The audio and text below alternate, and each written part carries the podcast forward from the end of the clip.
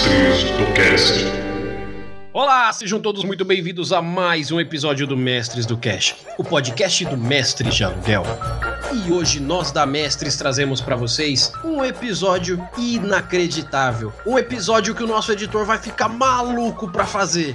Hoje nós trazemos Estalagem Nerd, Rollcast, Dado Viciado e Mestres de Aluguel. Todo mundo junto num especial sobre tendências e interpretação dos seus personagens.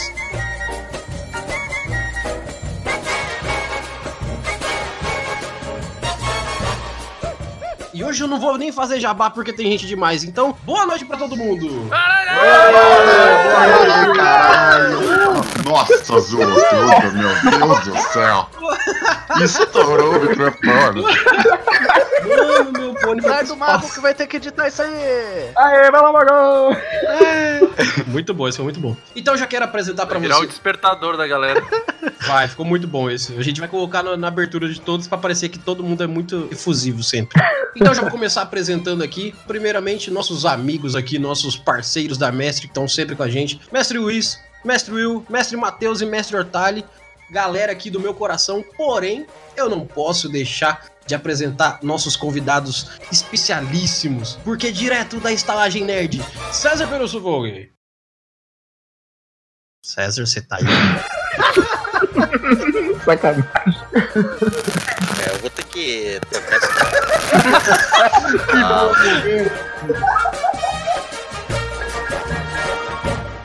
E direto do Rollcast, ele... que embala os sentimentos, fazendo uns puta R P G pra galera, Luiz Macis. E aí, boa noite, pessoal. Estamos aí, Rollcast presente. E claro, aquele que disputa lado a lado comigo pra ver quem quer mais host de um podcast, Jefferson Stankovski. É, ó, não tem tanta disputa assim não, né? Mas vamos lá.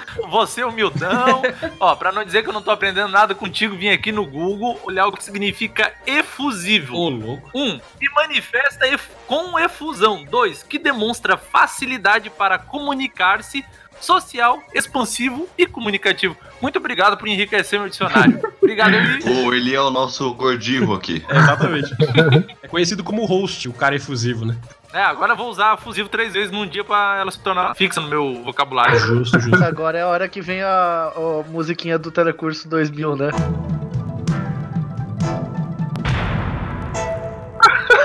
Não, o telecurso não era... Era, viajando aquelas letrinhas. Cara, esse episódio não tem que ser editado, ele tem que ser só postado. Telecurso dois mil. Meu Deus, essa voz tá igual. A voz dele é igual, cara. Fala de novo, está na hora da revisão. Chegou a hora da revisão. Não, mano, você tem que ver o Eli fazendo. Para de falar que eu faço as coisas aí, ô caralho. Já não basta os caras fazendo minha voz de... Mas sei que faz tudo, bicho. Sei que faz tudo. Bom, então... junto com essa equipe de peso, essa galera enorme, e sabe Deus o que, que vai dar isso aqui hoje, a gente vai falar sobre interpretação de personagem. Só que hoje a gente vai falar sobre as tendências. Uma sub-regra que veio do Dungeons and Dragons, lá da segunda edição, vem se arrastando por vários outros sistemas que a gente tem agora, principalmente os medievais, e é uma parada que é muito legal de vocês, se não utilizam ainda, implementarem, mesmo que sutilmente, porque faz uma diferença legal saber interpretar esses detalhes e enriquece muito a interpretação do personagem de vocês. Então hoje a gente tá com essa equipe de peso aqui, com essa galera enorme, para cada um dê a sua opinião sobre o que, que eles veem sobre tendência, seja se eles gostam ou não, e como que eles utilizam. E é claro que a gente vai falar um pouco aprofundado sobre cada tendência.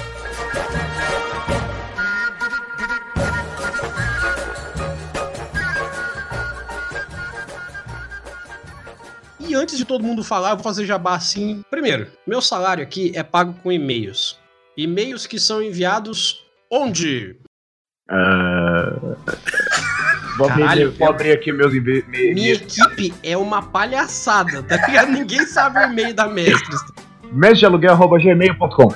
Isso aí. Agora fala ah, devagar, eu... porque você não é o Eminem, vai lá. Ah, pô, mestre de aluguel arroba gmail ponto com. Muito bom. É, primeiramente, eu vou fazer uma leitura de e-mails, porque, pasmem, as pessoas estão mandando Uau! e-mails. Pasmem. Olha que chique. Tô perplexo, tô perplexo. E eu vou ler aqui pra vocês o e-mail do nosso altamente patrocinador, nosso padrinho, nosso amigo Christian Gross, nosso brother aqui. E ele mandou sobre o episódio quarenta e cinco, como criar histórias para campanhas e one-shots. Bom dia, Mestre Lee. tudo certo? Ele só vai com a minha cara, gente. Primeiramente... Primeiramente, parabéns por mais um episódio fantástico. Não, mentira, fodástico. Eu gostei bastante dele a ponto de ter escutado duas vezes seguidas. Oh, Caralho. Caralho. Obrigadaço. Caraca, nem minha mulher ouve duas vezes um episódio meu que dirá seguidas, mas tudo bem. A entrosação entre os assuntos e os participantes foi muito boa. Fluida e animada. Gostei bastante de terem contado as experiências pessoais e por terem dado exemplos de coisas que já passaram nas mesas de vocês. Por favor, continuem a fazer episódios assim. Em determinado momento do cast, alguém comentou que anda com vários cadernos com anotações. Quero apostar que é o Luiz. Eu também gosto de fazer isso. Pra mim, ter anotações dos mais diversos N P Cs que já usei, de dungeons que criei e plots que já usei também, sejam os mais simples quanto os mais complexos. Sempre me ajuda na hora de planejar uma aventura. Nesse exato momento estou escrevendo esse e-mail e estou planejando uma aventura em um mundo criado por mim, mas que, para não deixar esse e-mail longo, não entrarei em detalhes sobre esse mundo que estou criando. Tomás, parabéns novamente, abraço a todos os participantes do podcast, agora sim lembro de vocês, e pro editor também, ele deixou enfatizado aqui. Caramba, cara, valeu. Um abraço, meu lindo. Abração. E ele deixou... Se todo mundo mandasse um e-mail que nem você, uma mensagenzinha, aí você ia ver como o Eli estaria muito mais feliz. Nossa, demais, vixe. Realmente. Ainda mais ouvindo duas vezes episódio seguido, caraca. E o Christian deixou aqui um P S. Estou esperando o convite para jogar o one-shot do Silvio Santos Robô versus o Homem Iguana. Olha aí, olha aí. Oi. E agora eu vou ler para vocês um e-mail de um novo ouvinte nosso. O Marcos André mandou assim: Olá pessoal da Mestres do Cast, queria dizer que o que me motivou a mandar um e-mail pra vocês foi a musiquinha do The Office que toca quando o Erli pede para mandar e-mails. Alguém notou? Alguém notou? Faz dois mil anos que eu estou colocando. Eu tô percebendo que as pessoas se comunicam mais com o, o, o cara o que edita o podcast do que comigo, tá ligado? Inclusive tá tocando agora no episódio. Muito bom. Ah, como era divertido assistir aquilo. Hahaha, ha, porra, haha, não, gente. Sacanagem. O e-mail é mais pra agradecer por esse trabalho incrível que vocês vêm fazendo. No momento não tenho nada pra acrescentar.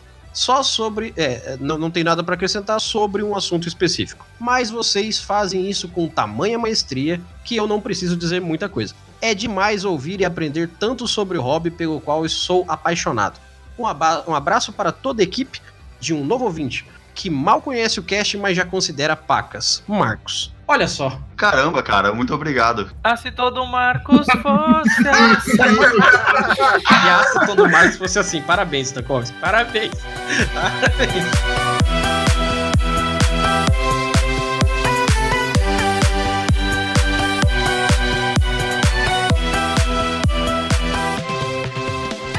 Agora eu vou ler um outro e-mail aqui, um e-mail mandado por uma pessoa da qual estamos na companhia hoje. Olha só. Olha aí. Olha lá. Vou ler um e-mail mandado pelo senhor Luiz Macis. Aê, ô danado. Aí, Jefferson, mandei e-mail, viu? É, eu, eu acho, olha só, eu acho, sem querer farpar. Ixi. Mas eu acho que já que ele mandou e-mail, por que não ler com a própria voz? Oh, esse cara é... Oh, rapaz, até eu achar o e-mail aqui onde eu mandei... Não, eu já vou mandar o print aqui pra você. Vamos lá. Joga aqui no chat. Puta que pariu. A próxima vez que o Jefferson estiver na mesa, não vai. Manda o um e-mail pra ele, mas altera, mexe, mexe no e-mail. É, tipo assim... qualquer coisa aí que você é. quer, ele vai ler. Olha só, tá aí no chat. Pronto, tá aí. Fica à vontade, agora. Luiz. Caralho, eu não escrevi tudo isso não, mano. Ué, e eu sou o quê? O Batman? Caralho, você não sabe. Principalmente quando diz aqui: me chamo Luiz Macis. Olha, não fui eu que escrevi. Pô, agora, isso. Agora eu tô confuso, mano. Você falou se é o Batman, meu filho fala isso também. Agora eu não sei quem é o Batman mais. Você já viu eu, seu filho e o Batman ao mesmo tempo? Não. Rapaz, será que o Batman são várias pessoas? Vai lá, Luiz, faz essas honras pra gente, vai lá. Vamos lá, hein, vamos lá, vamos ler. Então olha lá. Olá, Erli e equipe. Olá. Me chamo Luiz Macis. Sou mestre de R P G, editor e apresentador do podcast Rollcast R P G. Queria, antes de mais nada, agradecer por vocês existirem. Olha que bonito, hein? Caraca! A comunidade RPGista tem muito a ganhar em cada episódio de vocês. Os temas abordados são sempre muito bons e proveitosos, gerando discussões que nos ensinam e nos orientam a não... E não importa se somos mestres ou jogadores. Episódios sempre muito bem acompanhados de muitas boas ideias para nossas aventuras. Ideias de como melhorar a interpretação e, acima de tudo, subindo o nível de sua mesa de R P G. Bom, Por fim, gostaria de dizer que sou fã e ouvinte do Mestres do Cast. E me pergunto, por que não conheci este cast antes? Eu posso dizer. Agora, sem querer farpar, lá vem. Estou emocionado com este e-mail, porque ó, eu fui o primeiro a ser chamado aqui no Mestre de Aluguel. Aí botei o ele lá no grupo do, dos casters. Aí ele conheceu vocês. Daí você diz, porra, já sou fã do cara. Eu nunca recebi um e-mail dele, não acredito. Ô, rapaz. Eu já chamei, ele tem gravado comigo uma one shot. O cara tem vinheta no, no meu podcast. Ele nunca me mandou um e-mail dizendo, tá massa. Vou mandar amanhã, eu vou ler os vídeos. Vou mandar um e-mail bonito pra você. Eu lá, roupa suja é no cast. Fiquei, desco- descobri uma coisa no Twitter que a Mari até disse. Treta dá like. Então tem que tretar pra, pra tá dar certo. Like. Daí vai dar retweet aqui, vai dar um milhão de downloads daqui agora. E mais e-mails. Amanhã mais eu vou e-mails, te mandar um, um e-mail bem caju. Eu vou escrever até pelado, cara, assim, pra poder inspirar. Caralho. Vai ser bem bacana, vai, vai, fica tranquilo. Lerei então eu da mesma forma. Ah, digo logo. Dessa maneira, então, vou finalizar. Parabéns a todos os envolvidos e um grande abraço. E aí, complementando, realmente, é muito bom todos os episódios aí. E eu fico até meio intimidado com o tamanho conhecimento que essa galera que tá aqui comigo na mesa, não sei se estão todos, mas acho que sim, da forma que vocês falam, cara, eu me sinto intimidado de verdade. É, parabéns a todos, aproveitando que eu já li o meu próprio e-mail. Pô, cara, obrigado, obrigado. Nota nove, nove ponto cinco. Foi ótimo e-mail. leu, leu com garbo é e elegância. É, sim, muito obrigado. Teve musicalidade. É, foi bonito. Foi, foi bonito. Desenvolvimento. Nota. Ah. É tipo ele. Chamar gado, né, velho? Eu, eu, eu vou farpar junto com ele. Não, mas se for pra farpar, eu vou farpar também aqui, porque o Stankovski acabou de dar uma declaração de amor aí pro Luiz, mas eu não fui convidado pra um episódio ainda. Pode crer? Oi, como é que Pode é? Crer? Pera aí, a diferença é o seguinte, ah, ele a diferença é o seguinte, olha só, eu... Aqui eu mato a cobra e mostro o pau, rapaz. Espera aí que eu mato a cobra e o pau. Agora, agora. Assim que o computador ajudar, ele tá, tá caindo. Não venha você me dizer que você convida é uma... no grupo. Não dá pra ler aquele grupo, o pessoal fala pra caralho do nada. Mata a cobra, mas não mostra o pau. Fica dois dias o é, mas... silêncio, de repente. Hoje, todo mundo hoje eu mandei fala. O seguinte, gente, alguém aqui quer gravar? Rapaz, ninguém. Do, do, não, não, duas, pera aí. Duas almas se é, manifestaram e uma ainda não gravou porque o áudio tava ruim. Detalhe, o cara me vem ah, ele ofereceu, alguém quer gravar em quinze minutos. Exato. Então, alguém tá disponível pra gravar? Agora! Agora! Se é pra mostrar... Tudo que você tá fazendo e venha, sabe? Se é pra mostrar, eu vou ler exatamente como tá aqui. Às dezoito horas, a gente aqui no fuso horário menos três, dezoito e dois da tarde. Alguém disponível pra gravar em quinze minutos? Nem as mães dos meus filhos têm tamanha autoridade na minha vida. Ó, tava lá. Não veio porque não mas quis. Mas em quinze minutos nem o Goku. Nem o Goku não chega. E é aqui que a gente inicia a gravação de mais um Chupando Dado, galera. Caraca. Mas, mas, esse, mas esses dados, esses dados aí que vocês chutando, é, são dados viciados? Não, não, não. Esse negócio de vício não é com a gente, não. Vendidos em uma estalagem nerd. Chega!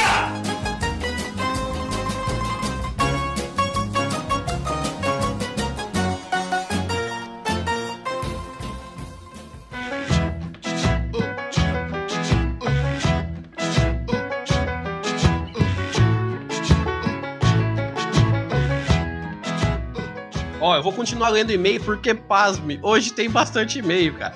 E agora lendo um e-mail aqui do nosso também novo ouvinte, Jorge...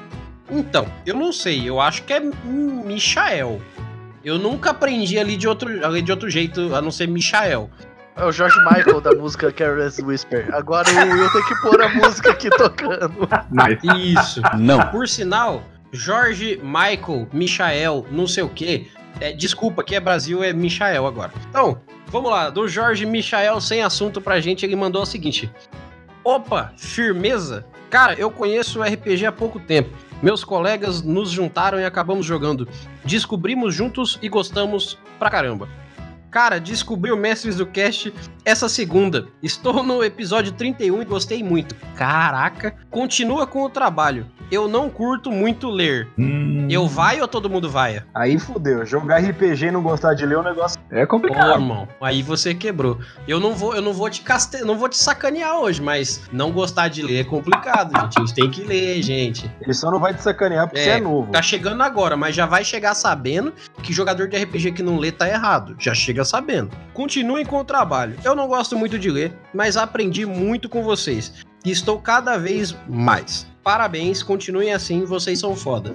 Jorge Michael, muito obrigado pelo e-mail. Espero que você continue ouvindo nosso trabalho. Que bom que você está gostando, mas para de ser preguiçoso e vai ler o diabo do livro, beleza? Ah, Kirli, acho que você tem que fazer um, um agrado pra ele e ler o livro inteiro em áudio. Eu também acho. Dançar. Aí ele só escuta. Caraca, aí sim. É, agora bom, sim, César. Eu acho que você devia pegar o livro do Pathfinder segunda edição, que tem setecentas páginas, cara. É bem bacana. De e ler de maneira dramática. Você não lê reto, você lê fazendo, tipo, pontuação. A gente podia pedir pro Jorge Michael ler o livro pra gente. Em tom musical. Caraca, vai ler o livro do Pathfinder igual o Cid Moreira. Caraca. Porra, o Cid Moreira lendo o livro de R P G. Tá aí uma coisa que eu queria ver, cara. Eu não sabia que precisava disso, né? Meu amigo, agora é o meu objetivo de vida querer ver isso. As nove tendências. Caótico, Deus. Tendências a seguir. O cara termina de escutar no Natal de dois mil e vinte e nove. E assim termina o primeiro capítulo.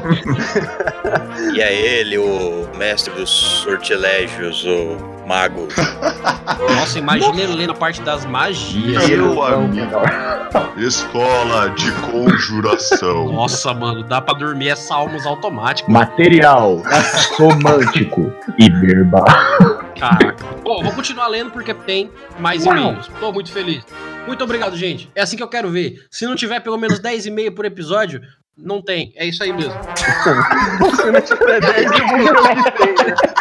É isso aí, dá pra fazer. Não tem muito o que fazer. É, é tá bom. Aí. E olha só, mais um e-mail aqui do nosso queridíssimo Christian Gross, nosso padrinho, nosso brother. Vou estar lendo aqui pra vocês o especial do Brasil sobre o Rollcast R P G. É, olha só.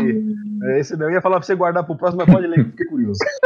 Ele, o Christian manda pra gente assim: muito boa tarde, grande mestre Erli e pessoas que podem estar junto na gravação. Tudo certo com vocês? Olha aí. Tudo bem.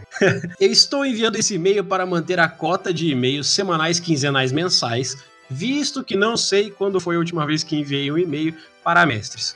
E também para elogiar os convidados que gravam com você. Sobre o pessoal do Rollcast, eu não conhecia o trabalho deles até escutar esse episódio.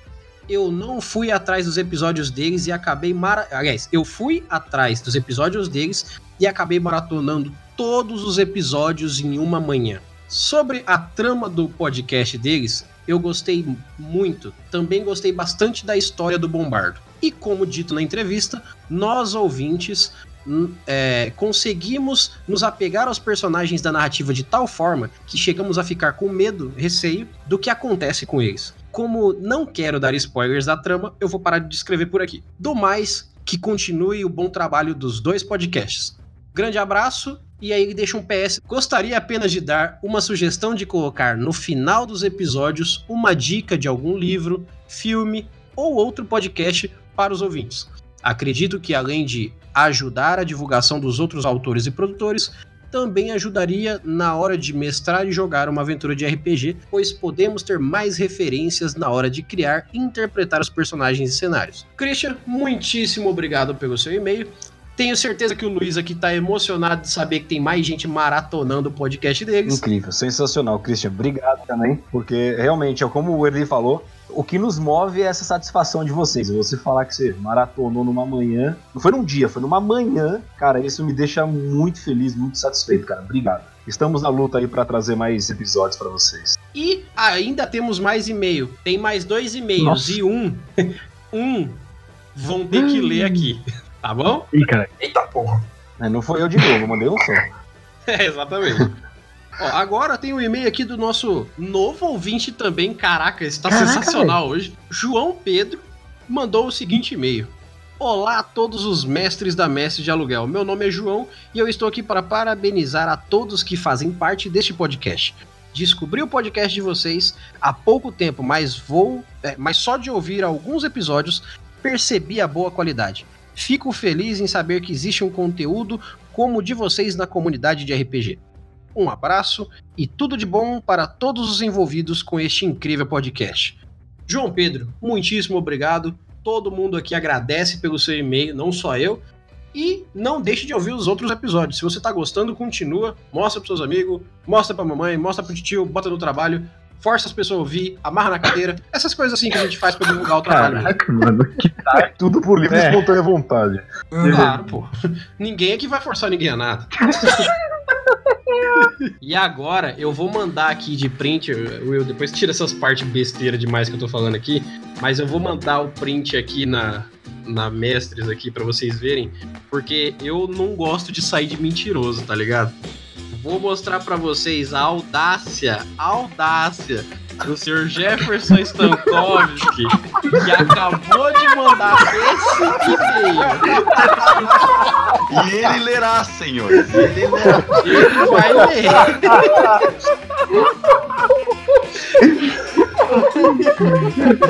Eu só queria deixar aqui minha indignação que pro Rollcast também nunca chegou nem, nem assim. Assim que você fez. Em duas palavras. Nem assim chegou. Então estamos kits. Nunca chegou um e-mail tão rápido na Rollcast, com certeza. No meio da... Caraca, mano. Se eu terminar de ler esse e-mail, eu vou chegar o do Rollcast.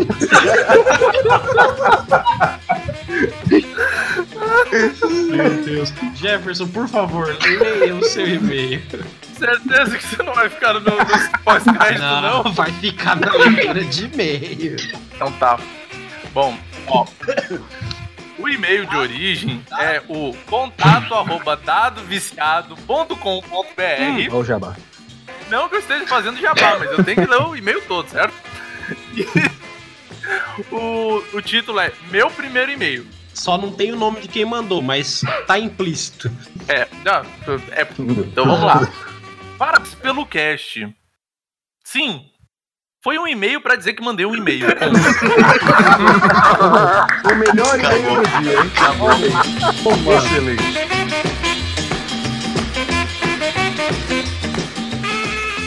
Olha, é com esse e-mail sensacional que a gente termina a nossa leitura de e-mail de hoje.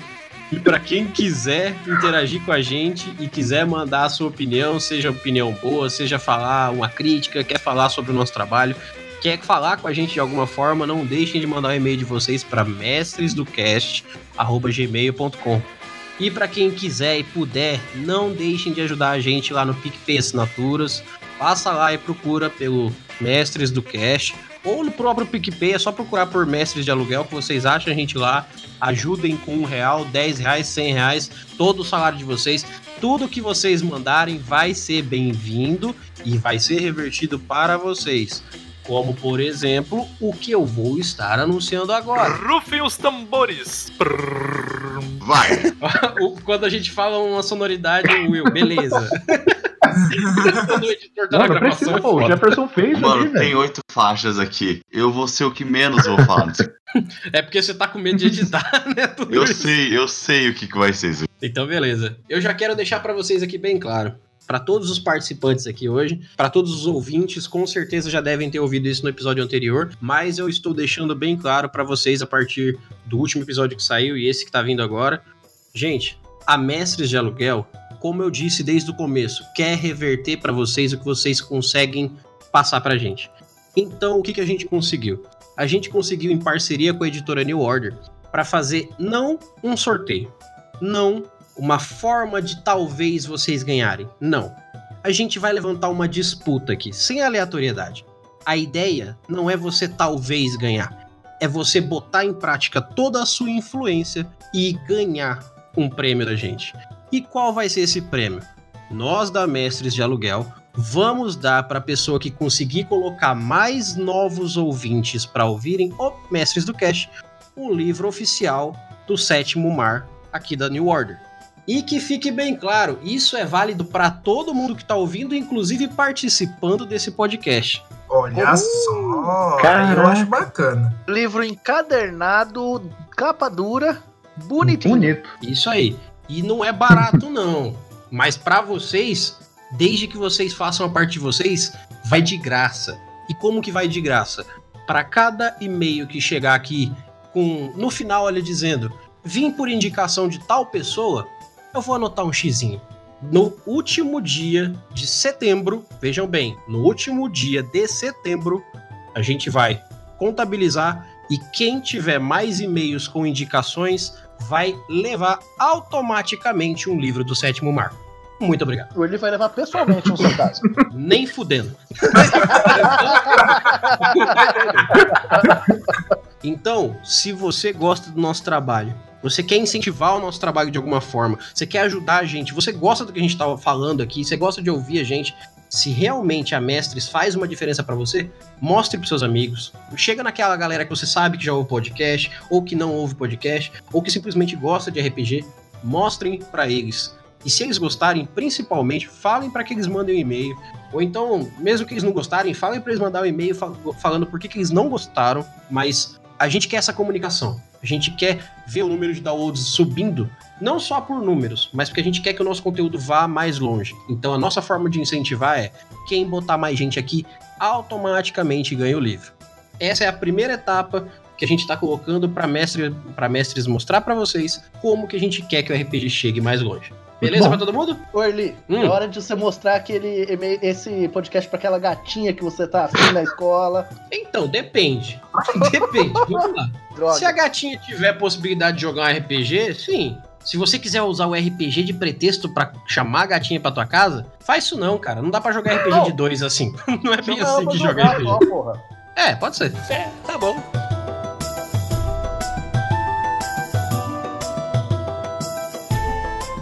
Bom, então depois dessa leitura de e-mails, que foi a maior leitura já feita na Mestres do Cast, vamos ao que interessa. Vamos falar sobre interpretação de tendências no R P G.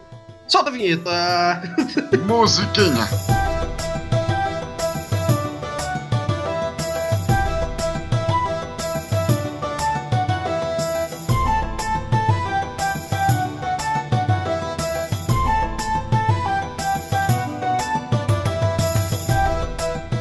Bom, então vamos lá, vamos lá pra gente não divagar muito, que a gente ainda tá no começo do assunto. Primeiro, eu gostaria de perguntar pra quem vem de fora, porque quem vem de fora sabe como é que é, tem preferência quando chega na casa do, é verdade, da, é da, de quem tá recebendo, né? Isso, visitas primeiro.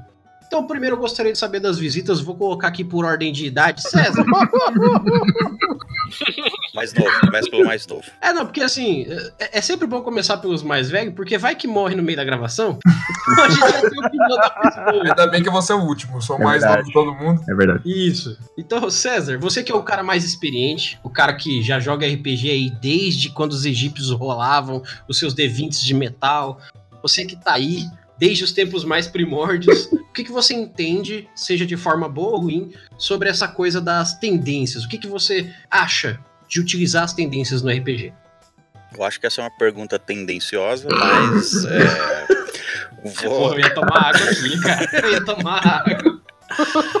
Assim, eu não costumo usar muito as tendências no meu jogo. Eu, eu joguei poucas vezes de jogador, realmente. A maioria das vezes foi de mestre, mestrando.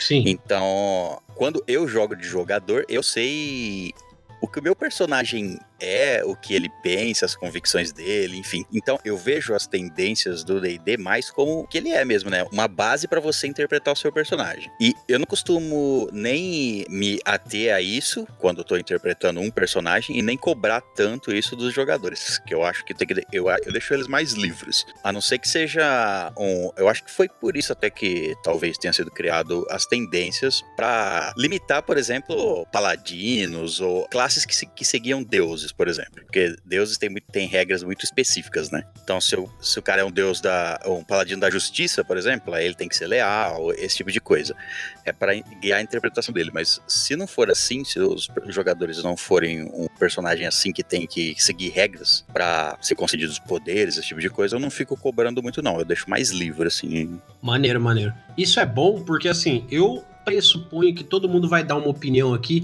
falando que utiliza, seja de qual forma for, as tendências. Mas é, é legal também ver que essa possibilidade, por exemplo, eu não me atento tanto à coisa da tendência, é utilizável também, porque é comum para qualquer livro, desde que a pessoa tenha uma, um mínimo de foco na leitura, que todas as regras de qualquer R P G são diretrizes não obrigatórias, elas estão ali para te dar um norte de como jogar, e você pode executar aquilo ou não, mas preferencialmente é legal você executar daquilo, para que você tenha um meio termo, um nivelamento, vamos dizer assim. Mas o fato de usar ou não usar também é válido. E agora me diz aí, Stankovski, como é que você vê a coisa das tendências do R P G? Bom, eu vim de GURPS, certo? Então a minha essência é GURPS, e em GURPS a gente não tem tendências. Então era um negócio realmente mais livre. Então, por base, como default, eu aprendi o quê? O jogador, ele faz a sua história, né? A história do seu personagem, diz o, o seu, as suas motivações, os seus problemas, as suas dificuldades, e baseado nisso, no que ele escreveu, eu vou cobrar dele essa interpretação. Porque assim, em D e D, Pathfinder e jogos do gênero, tem a, as tendências como leal, neutro, caótico, bom, mal, enfim. Só que isso, de certa forma, deixa um pouco engessado o teu personagem naquela tendência, sendo que, na minha concepção, o ser humano, o, entendo, o ser humano, o elfo, o anão, enfim, a criatura pensante, vivente do mundo de fantasia, ela não é engessada, ela pode mudar, certo? Então, eu uso como base, mas eu não deixo engessado naquilo. Tipo, a pessoa na história fez, sei lá, um menino de cresceu, virou um ladino, certo? Sim. Ele tá muito ali pra um caótico e neutro, caótico e mal, ou caótico... É, o mais, mais certo seria ele algo entre caótico e neutro. Uma pessoa que vai pensar em si, né? E vai agir do jeito dele. Mas ele pode, ao longo da vida, ter é, encontrado um, uma clériga, um grande amor... E ele pode ir alterando isso, ele pode ter atitudes em jogo que vai fazer ele ser uma pessoa que, mesmo ele tendo aquela vida de, de viver por si, uma pessoa apaixonada não pensa direito. Então é capaz de ele se arriscar, se jogar na frente de uma flecha para salvar o amor dele. Entende? Isso foge contra o preceito básico do caótico e neutro, mas dá mais veracidade à história do personagem. Por isso eu uso o, as tendências apenas como uma base, um guia. Mas ela não vai determinar cem por cento as escolhas do, do personagem. É, dessa mesma forma que eu penso. É um guia pra pessoa seguir, se ela não souber como interpretar um personagem, às vezes, diferente, né? A pessoa quer interpretar um, um personagem mais mal, quer interpretar alguma coisa que não é dela própria. Ah, ela tem um guia pra ela falar, ah, ele seria mais ou menos assim. Mas eu deixo, exatamente o que você falou, eu deixo o livro pra... O, o ser humano mesmo tem diversas situações que ele vai se comportar diferente de... dependendo do que acontecer, né? Então... Justo, justíssimo. É justo, é muito justo, é justíssimo. E você, Luiz Macis, o que, que você diz pra gente sobre a sua visão das tendências? Bom, vamos lá. Eu concordo com o que foi dito até agora, mas eu acho que é importante a gente ver o que significa a tendência.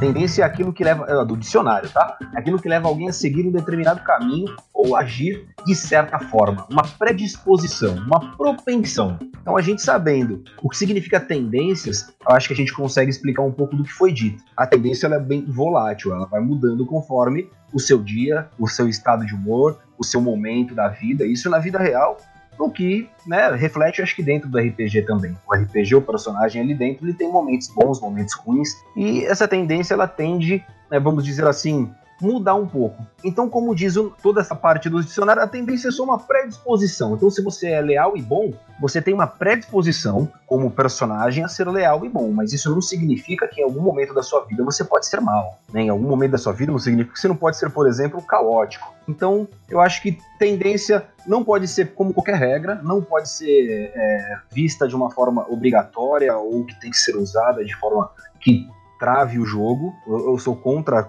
isso em qualquer tipo de regra, não só de tendências, mas eu acho que a tendência ela é, sim, bem importante, é, como já foi dito pelos nossos amigos, para ter um guia, para a pessoa saber mais ou menos aí a propensão que esse personagem tem aí de tomar aí nas suas decisões ou até na sua própria vida. Maneiro, maneiro. Então, Luiz, você que tem a maior experiência dos, de nós aqui, ou não, não sei, acho que não, não sei, mas pode ser. Pelo menos não, eu acho três. Que é você. Então, mas diz pra gente, Luiz, como é que é a sua visão sobre as tendências? Então, eu concordo bastante com o que o pessoal falou.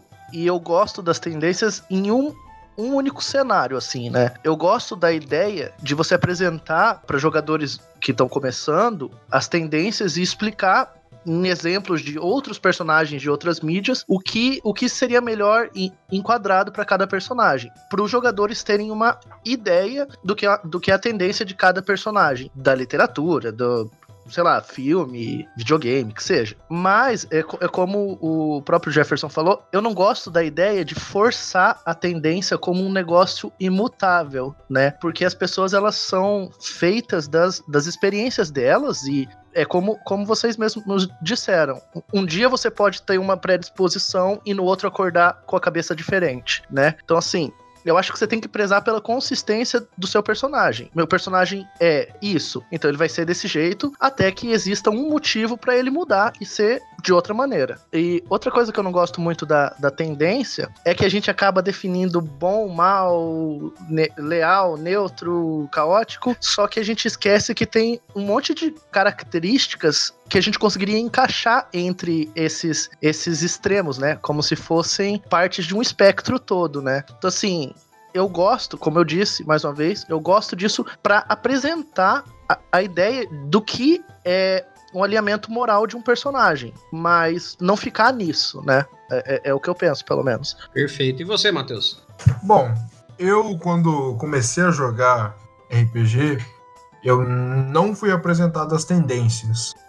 Então eu simplesmente criava o meu personagem e começava a interpretar do jeito que eu achava que ele funcionava. E ele era muito flu... E aí tudo fluía muito bem, sabe? É... O personagem não fugia daquilo que... que ele era... que ele se propunha a fazer, mas ao mesmo tempo ele tinha todas as nuances que você tem normalmente na sua vida. Em questão de... de humor, de mudança, de mudança repentina de humor, ou talvez algum desconforto que você esteja sentindo. E aí, quando eu fui descobrir as tendências e eu fui linkando as coisas, eu comecei a perceber e ver que a tendência ele indica uma visão geral do seu personagem. É aquilo que, para mim, é aquilo que impulsiona ele na, na, sua, na sua narrativa, entendeu? Na sua interpretação. Por exemplo, eu vou ser um, um cara leal, eu vou ser leal e mal. Quer diz, não quer dizer que eu vou ser um cara leal à justiça, mas ao mesmo tempo eu vou bater na pessoa. Quer dizer que eu vou ser leal àquilo que pra mim é... Pra, pra mim faz sentido. E aí foi quando, foi quando eu comecei a parar pra ler sobre as tendências e começar a entender que eu comecei a interpretar meus personagens de uma maneira muito... muito melhor do que eu interpretava antes, mas mantendo a fluidez. É, eu concordo com, em parte com todo mundo, boa parte, né? É, e eu acho que a tendência, ela, principalmente quando quanto mais tempo você vai passando que você joga, né? Você vai... É, é uma tendência que eu vejo que as pessoas... Uma tendência que eu vejo que as pessoas elas vão se desligando mais, sabe? É algo que não é necessário porque o personagem ele vem com mais fluidez, ele vem é, com mais facilidade à tona. Mas eu acho que as tendências, é, o leal, o caótico, você definir isso, ele pode ajudar para um player inexperiente, que acabou de começar, a como interpretar o personagem dele. Porque... e uma pessoa que acabou de jogar, começar a jogar R P G, ela tá ainda tipo, balanceando mecânica de jogo, o que, que é isso, é teatro, é um jogo de tabuleiro, o que, que é?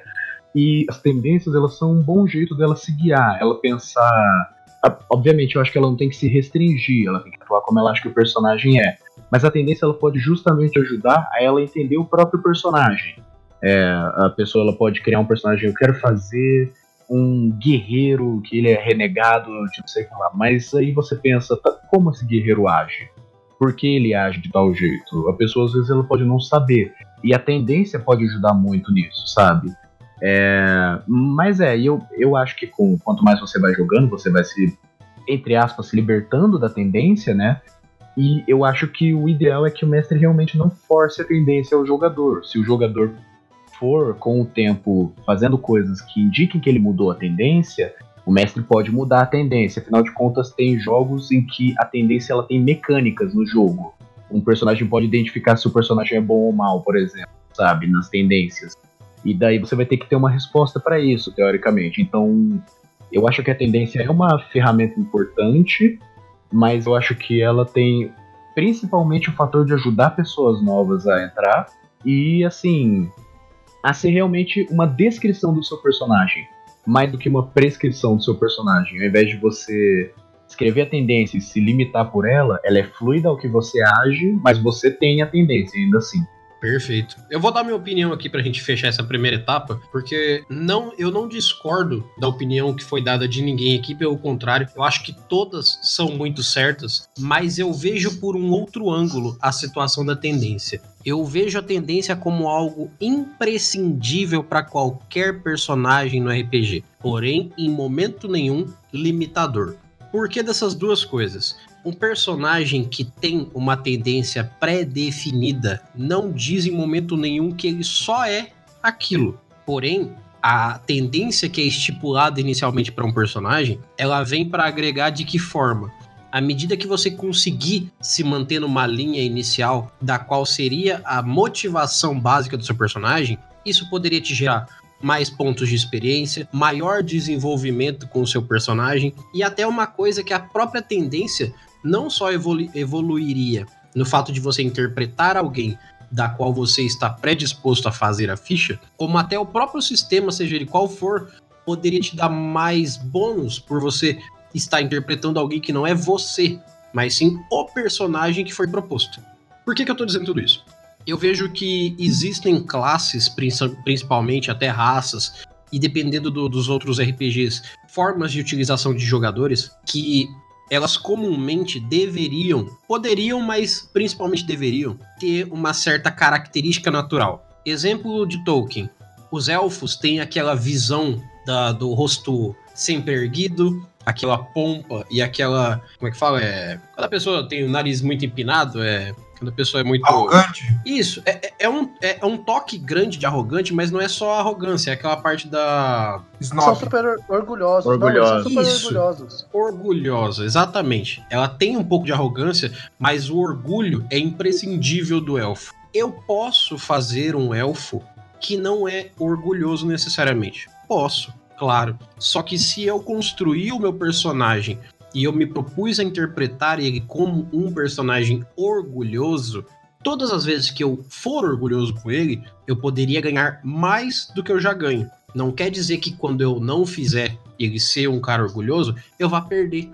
Ele só vai deixar de ganhar mais, porque todas as vezes que ele é orgulhoso, ele evolui como era predisposto dele. Por exemplo, se você vai fazer um, um curso de faculdade, você pode fazer matérias extracurriculares, você pode aprender outras coisas durante sua vida inteira, mas se você decidiu se formar em física, você vai ter que fazer as matérias básicas de física para pegar o seu canudo de físico ou física. Não quer dizer que você não possa ser diferente, não quer dizer que você não possa aprender coisas de fora, mas a sua predisposição inicial...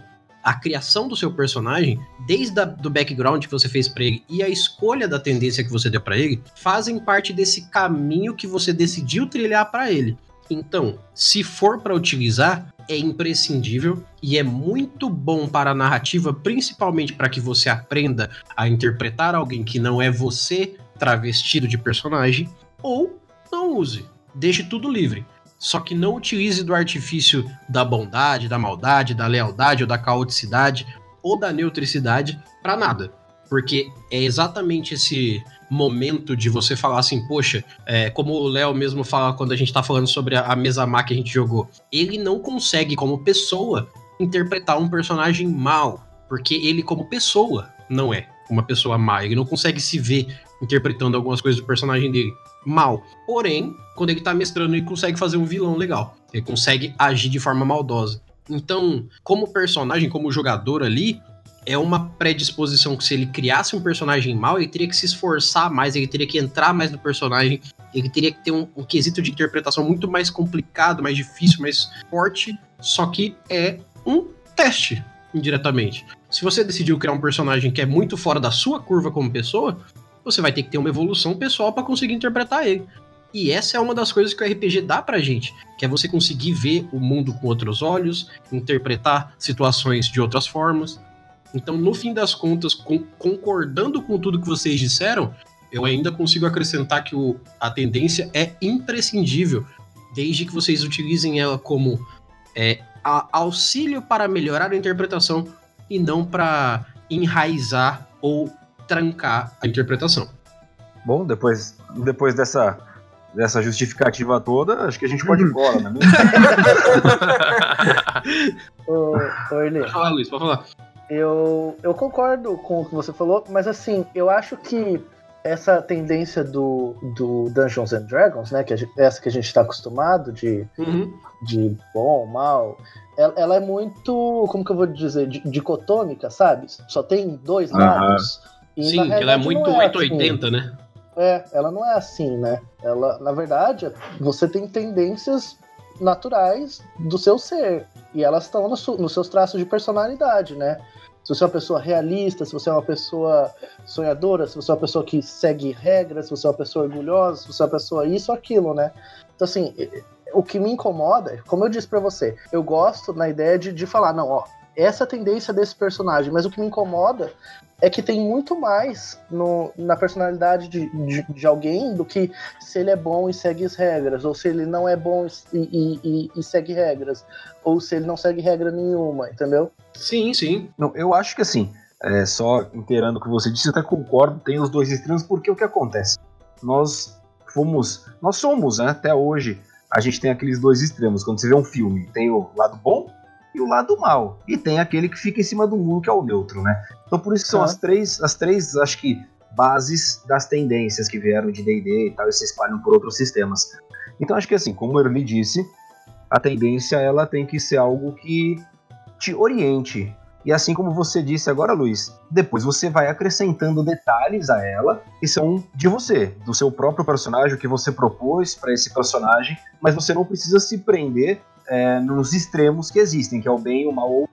Isso é só, acho que, uma direção pra gente distinguir. Vamos ver quem é o bonzinho da história, quem é o mal da história e quem é aquele que fica, né, que não é nenhum nem de um lado nem do outro. É aquele cara que não, não fede nem cheira, né? Ah, sim. Não, eu, eu, eu, eu, eu concordo com vocês. É só que, assim, eu, o que eu digo, assim, é que eu, eu acredito que o livro, ele tinha que, sei lá, acho que dar um pouco mais de ênfase e falar, olha, cara, isso aqui é só, só uma, uma base, sabe?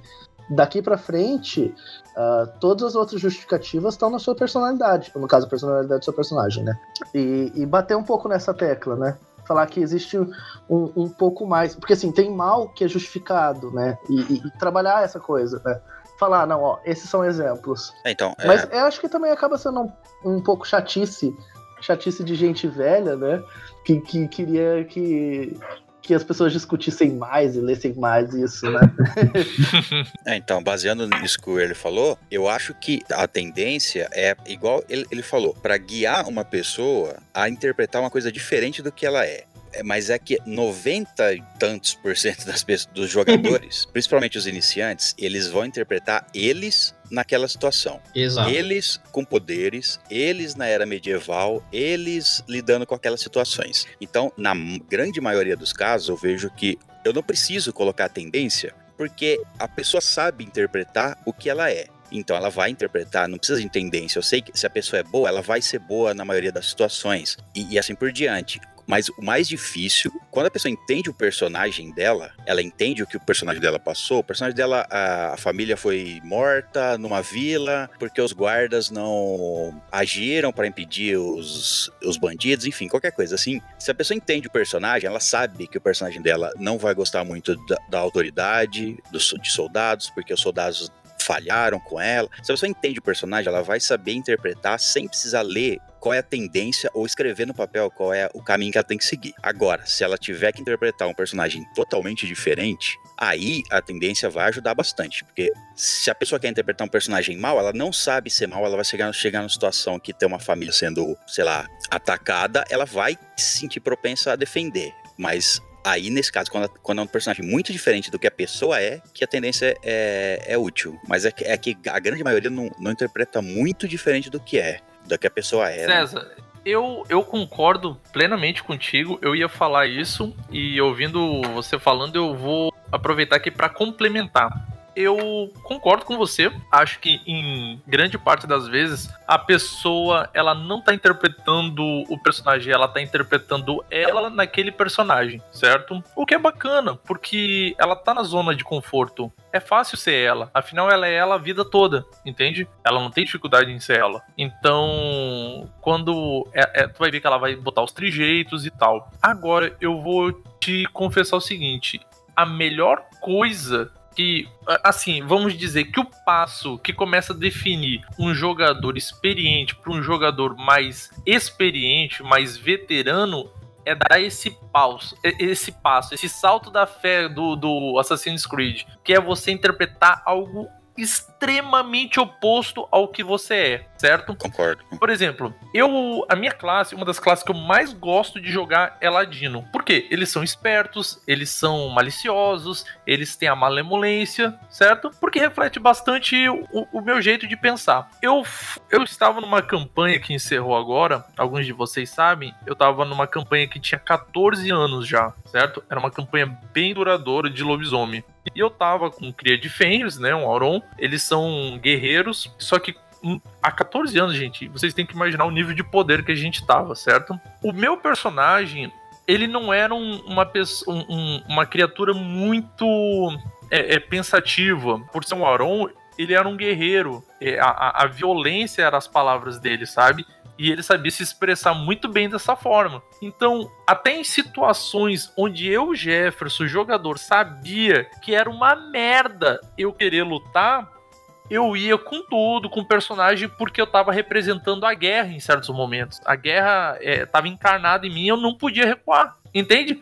Eu tava indo literalmente pra, abre aspas, quase a morte, mas eu tava indo porque o Ufigorn era assim. Não é Jefferson que era assim, era o Ufigorn. Então, a partir do momento que você deixa, que você separa, ah, o personagem é isso. Não, você não, não é o personagem, você. Você tem que começar a encarnar que você é o personagem. Então, para de usar ele na terceira pessoa. É, é a primeira pessoa. Então, o, o Ufigorn, eu, eu tinha que ir. Não, não tinha um outro caminho que não fosse enfrentar aquilo, tá entendendo? E eu vou te dizer... se torna extremamente emocionante, você começa a criar uma ligação muito forte com o teu personagem e ele vai puxar muito da sua interpretação. Aí sim eu posso dizer, você está interpretando um personagem porque você deixou de ser você, jogador normal, para ser aquele personagem. Algo que às vezes é cem por cento oposto a você. E aí que tá o pulo do gato. As emoções e as experiências que vocês vão ter a partir disso, olha, é...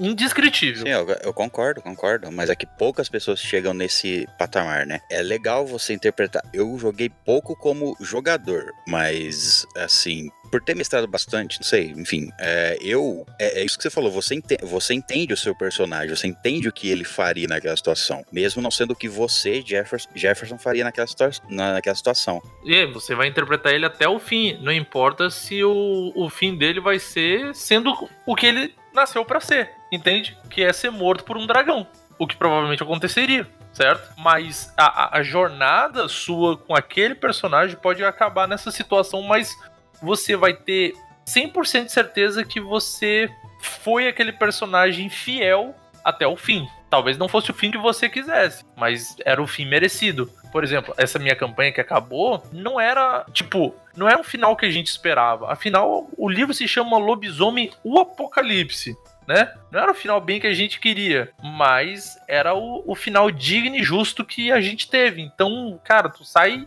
emocionado, emocionado. É um tema bacana de se abordar. É, é eu posso falar por mim que... Teve uma vez que eu interpretei o personagem que ele era muito tribal. E ele era bom, a tendência dele era boa. Só que, eu faz... Só que ele era muito ingênuo. E por vezes a party olhava e falava, cara, eu acho que esse cara aí é mau ou ele é neutro. Porque ele, sei lá, bateu no seu Juca da esquina porque ele não quis dar carne pra ele. Mas não, ele só é ingênuo e não entendia como é que as coisas funcionavam. E foi a tendência que me fez querer interpretar ele melhor cada vez mais pra, pra deixar bem, bem maneiro o, o jeito que o personagem estava inserido na história. É, uma das coisas que eu vou dar uma dica é... E por favor, isso aí se aplica estritamente para jogadores. Quer realmente começar a entender o que quer interpretar é, conceitos, evite metajogo, certo? Porque o conhecimento de você, jogador, não é o conhecimento de você, personagem, certo? Começa a partir daí que o, o, o resto deslancha. Cola nessa aí que, que é uma boa dica. Perfeito. É, mesmo que você saiba as coisas, se deixa surpreender, né? Sim. Tipo, Sim. se deixa agir de uma maneira diferente e ver onde que vai dar, né? Porque... Exato, problema... você, tem, você tem que deixar seu personagem viver, né, mano? Tipo... O, o problema do meta... comandado, ele tá vivendo. O problema do metajogo é você ter a ideia de que você vai ganhar ou perder alguma coisa, e não de continuar contando a história, né? Porque você não tá ali pra ganhar ou perder alguma coisa, você tá ali pra contar uma história com seus amigos. É, e convenhamos, o tempo... Desculpa atravessar, Luiz. O tempo que se perde fazendo metagame se perde de jogo. Se for pra bater papo, para o jogo. Conversa antes do jogo. Conversa depois do jogo. Fala, mestre, a gente pode fazer uma pausa pra falar sobre tal coisa aqui, rapidão, depois a gente continua? Não usa o meta, gente. É a mesma coisa de você ter um Game Shark no joguinho. Não é sobre ganhar o joguinho, é sobre jogar o joguinho. Joga o joguinho. Faz mal pra ninguém, gente. Exatamente. Já diziam as sábias palavras. Ninguém vai ganhar nem perder. Vai todo mundo perder. Ou todo mundo ganhar. Essa é a dica de hoje. Todo mundo perde quando joga R P G. O importante, o importante é participar. Mentira, todo mundo ganha, porque eu nunca vi ninguém sair mais burro do R P G. Olha. Exatamente. É, sempre, sempre tem um aprendizado. É, né? Acho que, assim, as pessoas que forem jogar R P G, os novatos, a gente tem que entender que o R P G não se trata de um jogo de ganhar ou perder. Não tem um vitorioso e nenhum derrotado, Sim. né? Uhum. Tem, a, tem a participação, tem a diversão. Você tem que entrar de cabeça. Ah, fala isso no P V P. Fala isso no P V P. Quero ver, quero ver que você Você tem que Você tem que Você tem que jogar, cara, o R P G, acho que com a cabeça aberta, com um background bem formadinho. E aí a tendência, ela entra como um detalhe pra poder te guiar, como foi dito até agora aqui. Então eu acho que é, antes de mais nada, vamos entender que o R P G é uma, é uma diversão onde... Onde eu não tenho o vencedor e o, e o perdedor. É só realmente importante é participar. Aí que entra o, o, o principal pra mim. Antes de começar uma campanha, eu não digo one shot, porque o one shot a gente tá lá... É, favor, bipa aí. É, one shot é dando gritaria, gente. É só pra se divertir mesmo, uhum. tá ligado? Uhum. Mas quando é campanha, eu preciso que o jogador... conte a história do personagem dele. Uhum. Quando você conta a história do seu personagem, fica tão explícito como é seu personagem que se tu, tu não precisa, às vezes, nem me dizer se tu é leal e neutro, caótico e bom, uhum. true neutro, entende? Verdade. Porque na história já tem o contexto todo. Não precisa ser aquela bíblia de quinze páginas. Olha, mestre, quinze páginas. O mestre não vai ler quinze páginas. Puta que me pariu, então, né? Então pode decorar, né? Porque às vezes o jogador acha que o mestre tem que decorar o background. Mas, cara, quando tu vem com uma história sucinta, contando, ó, é assim, assim, assado, não sei o que, uma página é o suficiente, tu conta muita coisa em uma página. É ótimo, porque tu vai saber como realmente é seu personagem, como interpretar, e o mestre tem ganchos que ele pode usar a sua história como uhum. fonte de aventura, entende? Ele pode pegar, às vezes, é, demônios do seu passado, é, dificuldades que você tinha, e botar ele como obstáculos à sua frente pra ser superado. Aí imagina como vai ser a reação do seu personagem quando, sei lá, um trauma que você tinha na infância é posto na sua frente agora como um aventureiro e você hum. consegue superar é, isso. Você conhecer o seu personagem tanto pelo background como pelas tendências é interessante porque você dá material pro mestre, que nem você comentou, né? Tipo, o mestre vai saber como desafiar o seu personagem, não necessariamente em questão de combate, mas principalmente, na verdade, em questão de atuação, né? Pra ver como o seu personagem atua e como ele reage a certas situações. É Exato. Muito interessante você ter o seu personagem fixo na sua mente. Você, que nem é, o Jefferson falou, você não precisa necessariamente escrever um backstory de quinze páginas detalhando cada dia da vida do seu personagem. Mas assim, você precisa saber quem é o seu personagem. Quem é essa pessoa que eu vou interpretar. Qual é a motivação dele, Isso, né? Isso, exatamente. Você tem que... entender o que faz esse personagem, o que ele quer quando ele acorda todo dia. Ele tem alguma coisa pra viver por, sabe, todo dia? Ou ele tá vagando pelo mundo à toa porque ele sofreu alguma coisa no passado traumático dele, sabe? Isso são questões que não só enriquecem a sua experiência como jogador, como enriquecem a do mestre, que vai propor essas ferramentas que você fornece pra ele, deixar o jogo mais interessante pra todo mundo. Exatamente. Imagina a surpresa do, do, do personagem em ver... o background dele na frente dele, toda a história que ele, que ele viveu ali no, no momento da aventura, e ao mesmo tempo ao jogador que a, construiu a história, escreveu bonitinho e fala, bom, essa história é uma personagem, pode não servir pra nada, mas não, aí o mestre vai lá e joga uhum. no meio da aventura. É. Entendeu? É, na verdade, até uh, oficializando com vocês aqui, a gente já disse isso em alguns episódios antigos nossos, qual que é a premissa de você fazer um background pra um personagem. O mestre, o narrador, tem bagagem o suficiente para agregar para a história que ele já tinha vontade de narrar uhum. toda uma nova lore. Seja, sei lá, cinco personagens vão entrar, você como mestre vai ter a sua história principal e outras cinco histórias que vão agregar para o seu mundo, e nada mais justo que os jogadores viverem parte dessa história, eles executarem os resultados do que, que é a história de cada um. Se tem um cara que é ladrão e ele roubou um reino lá e não pode passar por lá, se tiver que passar por lá, a coisa tem que ser verídica, tem que acontecer, é desencadeio e consequências. Isso faz com que a história seja fato para os jogadores. Exato. Até porque a história, a história do personagem ela não termina no background e começa a aventura. Ele, a história é contínua. É, o, back, o background nada mais é do que o que ele viveu até ali, aquele momento que tá começando a aventura, né? Exatamente. É, o background não é o fim da história do personagem. Uhum. É, o, o, e também é interessante porque quando a gente fala de tendência, a gente geralmente é, tende a falar mais sobre jogadores, né? Porque os jogadores que fazem mais uso.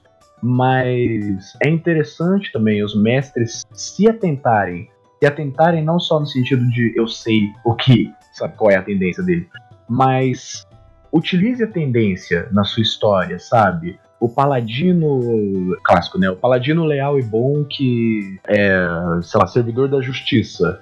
Use isso, use isso para trazer situações interessantes, sabe? Deixe, não sei, talvez um vilão que ameaçava eles à mercê dos heróis e faça ele jurar, pedir para o paladino jurar alguma coisa. Se o, pal- o paladino vai ter que seguir o juramento dele ou não, sabe? Isso é uma situação interessante, mesmo que o juramento vá contra ao que a, a, o grupo esteja a favor, sabe? O paladino vai manter a, a, o juramento que ele fez ao vilão que estava à mercê dele. É interessante como mestre você não só dá, pegar alguma coisa do backstory e trazer para a sua história que você está contando agora, mas também como entender o que faria os personagens, o que engajaria os players em relação a, tipo, isso aqui é interessante pro meu personagem, sabe? Você não pode deixar tudo fácil, sabe? Ah, os personagens são bons, então eu vou só colocar pessoas pra eles salvarem. Não, coloca situações em que talvez eles tenham que, pra salvar alguém, fazer alguma coisa má, sabe? Isso é muito interessante de se adicionar, eu acho. Sim, sim. Pra gente não se delongar muito aqui, já pra respondendo também, que o Jefferson perguntou aqui no, no chat, vamos tentar falar brevemente sobre as tendências separadamente, e depois a gente dá um pouco de exemplo, porque assim, eu pressuponho que pra gente falar sobre um cara leal e mal, um caótico e mal, e um neutro e mal, que é a combinação que o D e D dá pra gente, é, difare- é diferente de falar sobre um personagem mal. Uhum. Então eu acho que seria mais interessante a gente falar sobre cada uma das tendências separadamente, o neutro, o leal, o caótico, o bom, o, o leal, e assim, as conclusões são tiradas a partir de cada uma das descrições, pra gente não precisar fazer todas as nove combinações, todas as combinações possíveis, mas fácil de explanar sobre a tendência em si. Uhum. Então assim, eu acho que a gente poderia começar pelo mais simples e mais prático, e até eu quero pedir para que vocês, se puderem, levantem exemplos, é, independente do, do complementar, mas pra gente falar um pouco sobre o que, que seria o personagem bom como um todo. Seja ele um leal e bom, um caótico e bom, um neutro e bom. O que seria o personagem bom? Olha, eu vou partir do seguinte. Pra mim, isso tudo sempre foi muito relativo. Conversando do Tatu, que a gente ia gravar aqui sobre um episódio que eu não posso falar agora o que que era, porque ele ainda vai sair, mas imagina o seguinte, às vezes as coisas são meio relativas, certo? Vamos lá. O Magneto, na concepção de vocês, é bom ou é ruim? Ele é mal ou é bom? Depende, né? Ah, é, vocês não conseguem, então, ser minha... é, extremista oito oitenta? Não, na, minha então, opinião, você, na minha opinião, consegue, ele é mal. Né? Na minha opinião, ele é mal, porque ele faz, ele causa dano a outras pessoas. Então, então, é aí que tá a jogada. O pro... a, atitude, o problema... a atitude e a demonstração, eu acho que é o que o Luiz vai explicar também, desculpa, Luiz. É. A atitude descreve a tendência na prática. É, Se você assim, é uma eu... pessoa que utiliza de maldade pelo benefício de alguém que seja, não deixa de ser maldade. Ele, ele tem bons ideais, ele defende uma causa, só que o problema é o que ele faz pra chegar nos objetivos dele. Exato. Hum. Ok, posso dar um exemplo? Sim, pode. Vamos lá. Um tempo atrás, mulheres não podiam votar, mulheres eram submissas, e agora elas fecharam o pau, foram pras ruas, brigaram, lutaram, eram vistas como as erradas, até que viram que depois de um tempo, não. Que isso é o, o normal. Será que na situação dos X-Men não seria a mesma coisa? Simplesmente neste exato momento a sociedade não consegue ver ele como ele tá com a razão realmente? Então, vocês conseguem entender que às vezes é tudo uma perspectiva? E assim, é, se a gente for cair agora na, na parte do leal e bom, v- vamos usar então aqui o, o, o que o livro diz, certo? Ah. A gente tem aqui... Eu vou pegar a Pathfinder, que ele também... O, usa a, a, a mesma mecânica de, de D e D, certo? Sim, sim. A única diferença é que ao invés de ser leal, ele usa a palavra ordeiro. Isso. Que tem o mesmo significado, uhum. certo? A gente tem nove combinações. Tem ordeiro, neutro e caótico, e tem o bom, neutro e mal. Exato. Onde você pode ter nove combinações, né? Três por três. Aí o primeiro seria ordeiro e bom. O ordeiro e bom, a gente pode entender que é aquele, aquela pessoa, né? A, a, aquele ser que ele se põe, ele põe a, o benefício dos outros ante ao seu próprio. Isso, é, uhum. é, é, é o cruzado, né? Vamos botar por assim dizer, né? Ele, ele se comporta como qualquer pessoa imagina que uma pessoa boa faça. É, é o que ele vai fazer. Ele com, combina uma vontade de combater o mal e ajudar as pessoas próximas. Ele sempre vai dizer a verdade, ele sempre mantém a palavra, ele vai ajudar qualquer um que esteja passando por uma injustiça. Eu acho que tem esse compaixão aí... e honra, né? Compaixão Isso. e honra é... É, é, ele, esse aí é o que a gente pode dizer que é o exemplo do, do ser leal e bom. E, e vou ser sincero, viu? É difícil, se a gente for levar para a época medieval... Um leal e bom é uma coisa quase impossível de existir.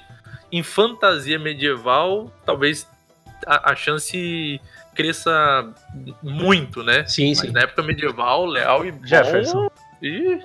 Oi. É engraçado. No, hoje em dia também é difícil achar alguém que seja realmente leal e bom, tá ligado? É. Sim, ah, sim. Tem muito neutro e bom. Hoje a... Uhum. Neutro e bom, mas leal é difícil. É. é. É muito true neutro, caótico e bom, talvez. É, o leal e bom hoje seria aquele cara extremamente honesto, que segue todas as leis do seu país de forma na risca, que faz caridade a todos e segue a honra de sua própria palavra, ou seja, é um por cento em, é nesse mundo todo aí. É. Vamos, vamos usar um, um exemplo para deixar bem, assim, bem claro na mente das pessoas aqui, do, do, dos ouvintes. Vamos usar um, algo da cultura nerd. Eu acho que a gente poderia encaixar aqui no Léo e Bom o Super-Homem. Então, o Super-Homem, ele... Depende. Se põe sim. mas sim, hum. é. Mas sim, é. Mas depende. Depende de quem escreve ele, né? É, esse não, aqui é o é, problema, é não, que o Superman vamos... tem muitas fases, mas ele é o leal e bom que ele chega a ser chato. Isso, Isso. exato. Ele é tão certinho que chega a dar uma agonia. O Capitão América eu acho que poderia ser um leal e bom. É, não. Também não, porque ele também tem ele fases. É caótico e... Exatamente. A gente tá falando de... Só pra saber, vocês estão falando de quadrinho? Porque daí eu saber que eu... É, são exemplos, são exemplos. É, é, é porque, presta atenção, ele foi contra, por exemplo, na Guerra Civil, eu tô hum. falando do quadrinho, ele não é leal e bom, ele é caótico sim. e bom. Sim, sim. É, só que a, a premissa do Capitão América, por exemplo, é o fato de que ele era um servidor do exército, ele era um seguidor de leis, então, a fim Nessa de situação, leal e bom. Ele... nasceu como leal e bom e depois com autonomia ele, dec- ele percebeu que não era necessário para fazer o bem Sim. ser leal, então o foco é. dele era a bondade. Foi com o tempo ele se tornou talvez o caótico, mas eu vejo Ele assim... Não, mas eu acho que talvez não seja caótico, ele seja neutro e bom. É, porque, é, porque o caótico, caótico seria... É, a pessoa seria não muita... se atém à ordem, né, à lei, então não é o caso... É, é que, que, é que neutro, o, bem, o, o bem que vem dele, né, é, é dele mesmo, não é porque as tradições ou alguma Sim, coisa é fala ele pra é ele o que ele tem que fazer. Ele é bom porque ele é bom. Exatamente. Sim. É, um dos conceitos que tem justamente logo após, que é o neutro e bom, o, o, o que um personagem neutro e bom faz é o, é o que melhor... Um, uma pessoa conseguiria fazer de, de bondade. Ele é, ele é devotado a ajudar os outros, colabora com as pessoas, com a boa parte do, das autoridades, mesmo não se sentindo obrigado a fazer. Uhum. Tá entendendo? Isso que é, é um benfeitor da vida. Eu... É como eu te disse, eu, eu não gosto de pensar nesse quadrado nove por nove, né? É... Oh, três por três, não, de nove. Sim, sim. Então, é um, eu gosto mais de pensar como um se fosse uma escala, né? Tem níveis de bondade. Mas assim, se a gente for pôr nesses termos, né? Do leal e bom, neutro e bom, caótico e bom, etcétera, né? É, já que você falou de leal e bom, acho que a coisa que, que, que acho que diferencia o, o neutro do, do, do leal e bom é que o, o leal, ele, ele tem um conceito, né? Ele tem um senso de dever e de justiça. Ele tem um senso de que aquilo é certo, porque... algum motivo, ou alguém disse pra ele que aquilo é certo, e ele tem que fazer as coisas certas porque elas são certas, e é uhum. o que tem que ser feito, né? É, o senso seria até uma palavra correta, mas ele chega até a necessidade de fazer o que é visto como certo. E, por exemplo, se ele é leal e bom, é a necessidade de fazer o que é certo para o bem, né? Tô falando isso aí, agora me, me veio aqui uma dúvida. O... Vocês assistiram o filme Watchmen? Uhum. Sim. Sim. Uhum. Pronto. O Osmândia, no final, ele, ele bola aquele plano, né? O plano dele é pra salvar, tipo, a humanidade de uma guerra iminente nuclear. Ele prefere é, botar toda uma culpa num único ser, que seria o, o, o Manhattan. doutor Manhattan, né? Ele vai acabar tendo que matar, sei lá, uhum. milhares de pessoas, certo? Só que com esses milhares de pessoas que ele mata, ele vai salvar bilhares Sim. de pessoas. Uma situação como essa, neutro e mal. É, eu não diria que é bom, porque pra mim o bom, ele não pesa o peso de uma vida por nenhuma outra, sabe? Cada Exato. vida é uma vida. Sabe o Capitão América falando, mas vai ter que morrer uma pessoa? Hum. Essa, esse é o tipo de fala do bom, mas tem que morrer uma pessoa? Uma pessoa então... é muita. Muita gente. E aí que tá, se, se tiver que morrer uma pessoa, o bom vai optar que a pessoa que morra seja ele mesmo, né? Exatamente. Vide Capitão América se jogando. Ué, vide o próprio Rorschach, né? Porque o Rorschach, ele era maluco da cabeça, ele era caótico ele era completo. É, é, maluco e bom. Ele era bom na essência. Tanto uhum. que, se vocês repararem, o, o, o, acho que a atitude mais absurda que ele fez foi dar uma machadada no cachorro uhum. lá. Mas a única vez que ele realmente botou pra... acabar com um cara, era um cara que era um pedófilo Sim. assassino. Hum. Então ele cobrou justiça, uhum. cobrou justiça. Eu diria, no máximo, que ele é entre um caótico e bom e neutro e bom. Porque é, ele é maluco e bom, ele. Ele é maluco e bom, porque ele é, ele é impassível eu, não, eu acho maldade. Que, a bem da verdade, ele seria o leal e neutro, porque daí ele entra é. como juiz. Quem diz o leal e neutro? O... É. O Rorschach? Ah, sim. Então, eu, eu não sei se ele seria neutro, porque ele não age por maldade. Por não, exemplo, sabe quando é ele vai preso? É porque o Leão é neutro, o Leão é neutro, ele é movido por uma conduta pessoal, um código pessoal. Isso. Isso. Entendeu? O Leão é neutro, ele é o código de conduta próprio. Isso, é o juiz. Sim. É, pra ele, a, a, a ordem ou uma organização é importantíssima, mas tipo, ele tem que acreditar naquilo pra poder viver segundo aquele código, aquele uhum. padrão, entende? Isso. Uhum. Aí entra nesse negócio. Ele tem aquelas convicções, as convicções dele seguem por um caminho. Então, o Rorschach em si seria um, um leal e neutro. É, não, não existe uma... Que... Opa, desculpa. Não existe uma, uma linha que separa o que, que é ele e o que, que são as coisas que ele defende, né? Ele Isso. são as próprias coisas que ele defende. Exato. É. Eu acho que ele seria um pouco mais pro caótico e não pro leal, porque o leal tende a ter fé no sistema. Tende, não é que... A, por exemplo, Capitão América sabia que o sistema estava fudido, que a Shield foi pro caralho, que deu tudo errado, o governo dos Estados Unidos tá maluco e eles estão querendo salvar o mundo e os caras não estão deixando. Simples assim. Mas ainda assim, é aquele negócio. Ó, Stark, eu não vou assinar esse papel aí porque eu quero fazer o bem. mas eu queria estar desse mesmo lado que você, mas vocês não estão fazendo exatamente o bem, mas eu queria. Então ele tem aquela vontade de seguir o sistema. O Rorschach, a única coisa que ele quer que o sistema aconteça é que pegue fogo. Uhum. Porque é. a, a ideia dele, por exemplo, eu mando pra prisão porque eu não posso matar, porque eu não posso julgar as pessoas, então eu amarro e chamo a polícia. Isso é uma coisa que é interessante de ver do Rorschach, porque se ele pudesse, e se ele realmente quisesse, ele matava todo mundo que ele pegou. Mas quando Exato. ele quer, ele faz. Ele machuca os caras mesmo. Mas, é, então, eu, mas então eu acho que eu acho que eu tenho que tenho que concordar. Eu caio, eu acho que ele vai cair entre o, o true neutro, né? Que é neutro neutro. Isso. Caótico e neutro. Caótico e neutro. É. Talvez pendendo mais pro caótico, porque às vezes ele faz uns deslizes, ele pensa realmente mais nele e tal. Quem faz isso aí do jeito que você tá falando, o Léo e neutro, é o nosso querido Batman. Batman, isso. eu ia falar isso. É, Léo isso. O Batman o chega Batman a ser chato é... de tão leal, cara. É, Nossa até, até, porque, até porque não existe Bruce Wayne, né? Só existe Batman. É, caraca, quem é? O Bruce Wayne é um cara, tá ligado? Uhum. É só um cara. É, é, o Bruce Wayne é Sim. a fantasia. É, isso. é exato. A, a gente acha chato o Superman porque ele é leal e bom. Mas o Batman é leal e chato, pelo amor de Deus, cara. Ele bate em todo mundo e não faz nada com ninguém, pelo amor de Deus. Já tem maluco bom, leal e chato e tal. Tem o leal e bobo. Tem o leal e bobo também. Já não são mais nove tendências, já é. estamos em onze. Já.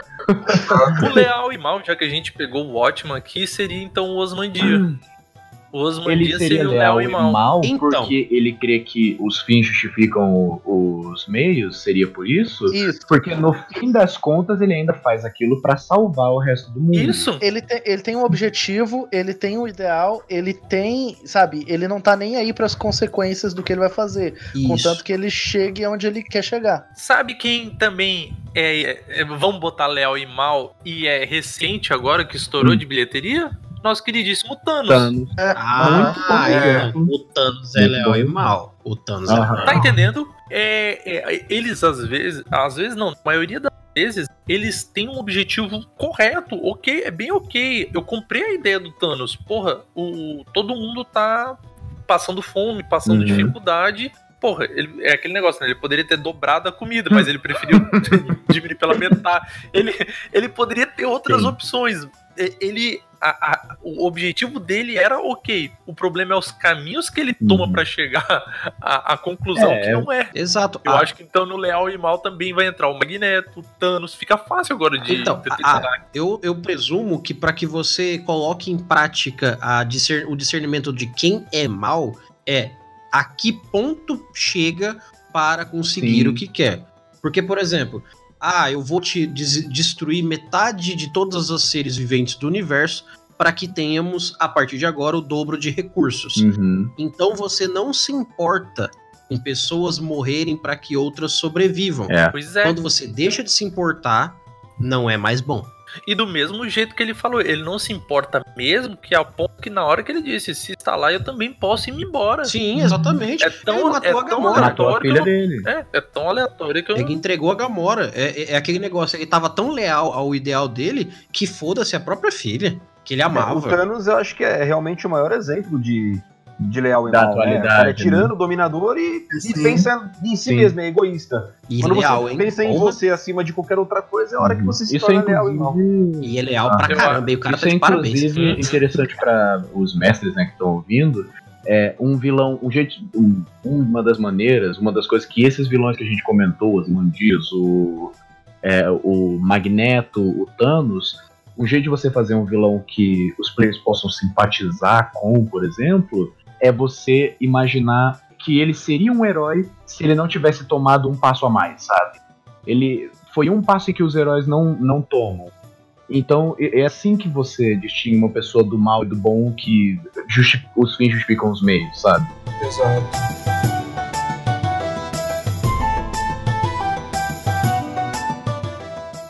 Vamos aqui pro, pra, pra neutrimal. Neutrimal já é uma tendência assim, o cara ele realmente não se importa com os outros, certo? Uhum. Ele, ele não tá nem aí. Eu acho que neutrimal... O Grima língua de cobra. O Grima? Eu, eu, eu pensava, sabe quem? O Kingpin. É, do, o rei do crime, né? O, o rei do crime. O rei do crime. O rei do crime. Vocês assistiram uh-huh, o Demolidor? Já leram o quadrinho? Sim, o Demolidor. Então... O rei do crime, eu creio que ele é, é, é neutrimal. Ele é o desmedido. Ele, ele realmente, né? é um, mas é, é um malfeitor total. Em si, ele, ele pode até ser neutrimal, mas ele não tenta se passar por uma pessoa leal também. Ou pelo menos... É, eu acho que ele é mais leal é, e talvez mal, ele seja, na verdade, uma mentira que ele conta pra ele mesmo, de que ele seja leal e mal, sabe? Que uhum. ele... É, a... Não, cara. A, não, a okay, série... é porque, tá, ok, vocês estão é, indo pela série. Ah, a porra. série é ruim. A série é bem diferente do quadrinho. Só que na série tem uma coisa que é importante, que é o fato de que, durante a série, eles tentam dar um rei do crime que basicamente não existiu no quadrinho, que é o rei do crime que não só tem consciência do nível de maldade que ele tem, como ele parece uma criança grande, que ele tem que lidar com isso, e ao mesmo fato que ele é humano demais, porque no quadrinho ele não é tão humano assim. Uhum. O, o, o neutrimal, ele é o mal puro, tá entendendo? Uhum. O, o que é diferente do caótico e mal. O, o neutrimal é o mal puro. Pronto, um exemplo, é, é algo até irracional, ela pode ser considerada mal. Ah, meu Deus, do Predador, o, o Alien. O Alien, é, sim, pensei nisso também. O Alien é, é o mal encarnado. Ali é o mal encarnado, velho. Eu, eu vejo. Ah, eu acho que o Alien é caótico e mal, cara. Porque ele faz o mal sem qualquer justificativa. Ele simplesmente faz o mal, cara. Não, então, não é só. Então, esse é, o, esse é a essência do neutro e mal. O neutro e mal, ao meu ver, assim, por que eu citei o Grima? Porque o neutro. O caótico, não. O caótico, ele pensa de uma forma diferente. O caótico é um psicopata, cara. Ele é um loucão. Ele faz o mal por, pelo mal. Ele quer fazer o mal que ele gosta. Mas ele não faz isso pelo mal. Assim, ele não, ele não faz assim pela destruição. Ele faz porque ele é assim. Ele é uma criatura. Ele não pensa. Tá entendendo? O caótico e mal, não. Ele anseia a destruição. O Galactus é mal, o caótico e mal. O melhor exemplo de, ga- de caótico o e mal Coringa que eu posso dar pra vocês... O Coringa é um caótico e mal. É exatamente isso que eu ia falar. Ele Sim. sabe o que ele tá fazendo e ele quer aquilo. É, ele quer o mal. Total. Já o neutro e mal, não. O neutro e mal, ele é porque é. Tá entendendo? Ele não tá fazendo porque, ah, eu gosto de ver a destruição. Não, eu faço isso porque é assim, pronto. Ele é mal. É. É, o, o, o Alien, ele, ele caça, ele mata porque, na essência, uhum. ele é assim. Ele não tá fazendo pra ver o, o foda-se e, e ele... tudo pegando fogo. Uhum. Já o Coringa, não. O Coringa, ele sabe que se ele fizer dessa forma, vai causar o maior prejuízo, o maior estrago, vai tacar o foda-se. Então é uhum. dessa forma que ele vai fazer. É, uma atitude que é caótico e mal. Uma atitude que pode ser colocada das duas formas é que, por exemplo, o leal, o, o neutro e mal, ele roubaria um banco pra ficar com o dinheiro pra ele. O caótico e mal, ele roubaria o branco, o banco pra afetar um Sim. sistema, uma situação, sei lá, pra pegar o dinheiro e dar um de lá Casa de Papel ah. e dar pra toda a população, porque ele é vida louca isso. e vai matar todo mundo ah, que tiver é, no banco. Isso, o mal rouba o banco e explode isso. o banco atrás dele, né? Tipo isso. Isso, ah, e as pessoas que estão ah, lá dentro ah, e jogam o dinheiro pra cima sim. e sai muito é, louco. E foda-se o dinheiro, essa por pura satisfação, sim, esse é o é, caótico. Exatamente. Mal. É, o caótico e mal ele faz isso, ele rouba o dinheiro dentro de um banco, uma facção criminosa e taca uhum. fogo no, no dinheiro. Como a gente viu o Coringa fazer exatamente isso no Cavaleiro das Trevas. Não, ele é o exemplo de caótico sim, e mal. É, é o Coringa. É perfeito, exato. Assim como o Thanos tá pra leal e mal, o Coringa tá pra Coringa caótico, tá pra caótico e mal, exatamente. Não, ele é caótico, caótico cem por cento. Caótico, e eu o já... neutro é muito difícil a gente conseguir é, apontar certo, com certeza quem é neutro e mal, porque quem é neutro já tá naquele em cima do muro. Pra mim, o neutro e é... mal é aquele cara que ele, ele é mal, ele é egoísta, ele pensa primeiro nele. Pessoas, mas ele está disposto a estar de qualquer lado uhum. para fazer o mal. Exatamente. É, é, é o meu ver de neutro e mal, assim. Ah, uma coisa que é interessante a gente ver, principalmente sobre o caótico, seja o caótico do bem, o neutro ou o mal. Acho que é uma coisa muito legal para quem quer interpretar com vontade o personagem, é pensar da seguinte forma sobre o caótico. O caótico é muito mais devotado que o leal. Porque para você quebrar as leis e as regras e viver querendo quebrar coisas, seja quais forem, o, o seu nível de devoção e de vontade tem que ser muito maior do que os caras que vivem de lei. Eles estão inversamente proporcional na minha concepção, uhum. certo? Sim. Porque da mesma forma que o outro vê toda essa dificuldade de quebrar as leis, o outro tudo que for possível para manter a lei. Eles são inversamente proporcional. É justamente se você botar em, em uma balança, os, os dois têm o mesmo peso. Exato. Só que inversamente uhum. proporcional. É, é, é dessa forma. Eu acho que nessa parte pega bem, é, é bem interessante essa, esse escopo que tem da, do, das nove combinações que é possível com, com esses três por três, né? E... justamente essa proporção que deixa é, inverso o, o proporcional, dá para você ter a, a mensurar o quanto de esforço cada um faz para seguir esse ideal. É, um para seguir a lei, por exemplo, e o outro para quebrar uhum. ela. Exatamente. E aí, e aí tem o caótico no neutro, que eu acho que o maior exemplo disso seria o Deadpool. É um bom exemplo ah, mesmo. É. Eu acho bom exemplo. Eu acho que, cara, é individualista, o cara segue o que ele quer, o que ele quer, independente de regra, independente do que as pessoas uhum. pensam. Cara, eu faço o que eu quero na hora que eu quero. Acho que é o Deadpool. Não, é, total. E olha só, olha só, do jeito que, cara, tu deu um exemplo tão assertivo, mas tão assertivo, que eu vou dar uma, até uma cena do, do filme que ele diz o seguinte, na hora que ele tá brigando com as mulheres, e ele vai dar um soco, ele pensa, ele fala, porra, mas se eu te bater, eu tô sendo, é, eu tô, tô, tô machista, é, é, eu tô agredindo uma mulher, eu tô, tô errado, mas se eu não te bater, eu vou ser machista, machista. Porque eu tô achando que você... botar a mulher e você é mais fraca. É... é. Tá entendendo? Por fim ele acaba metendo a porrada nela do mesmo jeito como ele meteu em todo mundo, mas ele ainda dá esse diálogo mostrando realmente o alinhamento Sim, dele, o cara. O caótico é... ele é, ele é o cara mais, acho que ele tem o caótico escrito é, o, na o testa, negócio do caótico dele. Sim, é um ótimo exemplo. Uhum, o negócio ótimo do caótico exemplo. Dele se representa inclusive dele ficar querendo zoar a história, inclusive, né? Tipo, falar luta de monte de C G I agora, sabe? Foi isso, sabe? É, perfeitamente. É, realmente. É, muito bom. E, muito e ele bom. Se torna neutro no sentido de que ele faz as coisas independente se elas uhum. são boas ou ruins. Aí é aquele negócio, cabe o teu ponto de vista, se é bom pra mim ou se é ruim pra Exatamente. Você, enfim. É, o, o neutro, na grande maioria das vezes, você pode colocar no fim da frase, porque sim, porque quase sempre dá certo. Ah, é, eu sou mal, isso. mal por quê? Porque sim. Eu sou bom, por quê? Porque sim, ué. Porque eu quero ser, é só isso. Sabe, eu, o caótico também, o caótico e neutro. Eu sou caótico porque sim. É só isso. É, o famoso me obrigue. É, é, o neutro. Por que não? O neutro podia ser aquele assim, se é mal por quê? O cara falar, não sei, se é caótico por quê? Porque não sei, porque é eu falar... gosto, sabe? É. Acho que o neutro é bem, é bem isso em cima do muro, é, porque eu gosto, sabe? Eu faço o que eu Sim. quero, sei lá, não sei ainda. O neutro é convicto o suficiente pra não ter dúvida de que talvez ele esteja certo. Talvez ele esteja certo. É bem isso.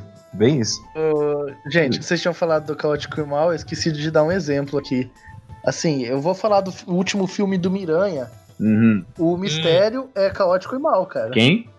Quem? O, o Mistério. O Mistério é caótico e mal? No último filme do Miranha. É. Eu acho que... Cara... Hum, eu não assisti, não sei. Porque... Eu tô... Tô pensando aqui. Por viu? Quê? Porque ele é maluco, ele não tá fazendo aquilo. Assim, ele justifi- justifica dizendo que, que é porque mesmo. Trataram ele uhum. errado, fizeram. Todo... É porque tem gente que é, provavelmente então não assistiu vou, aqui, eu, né?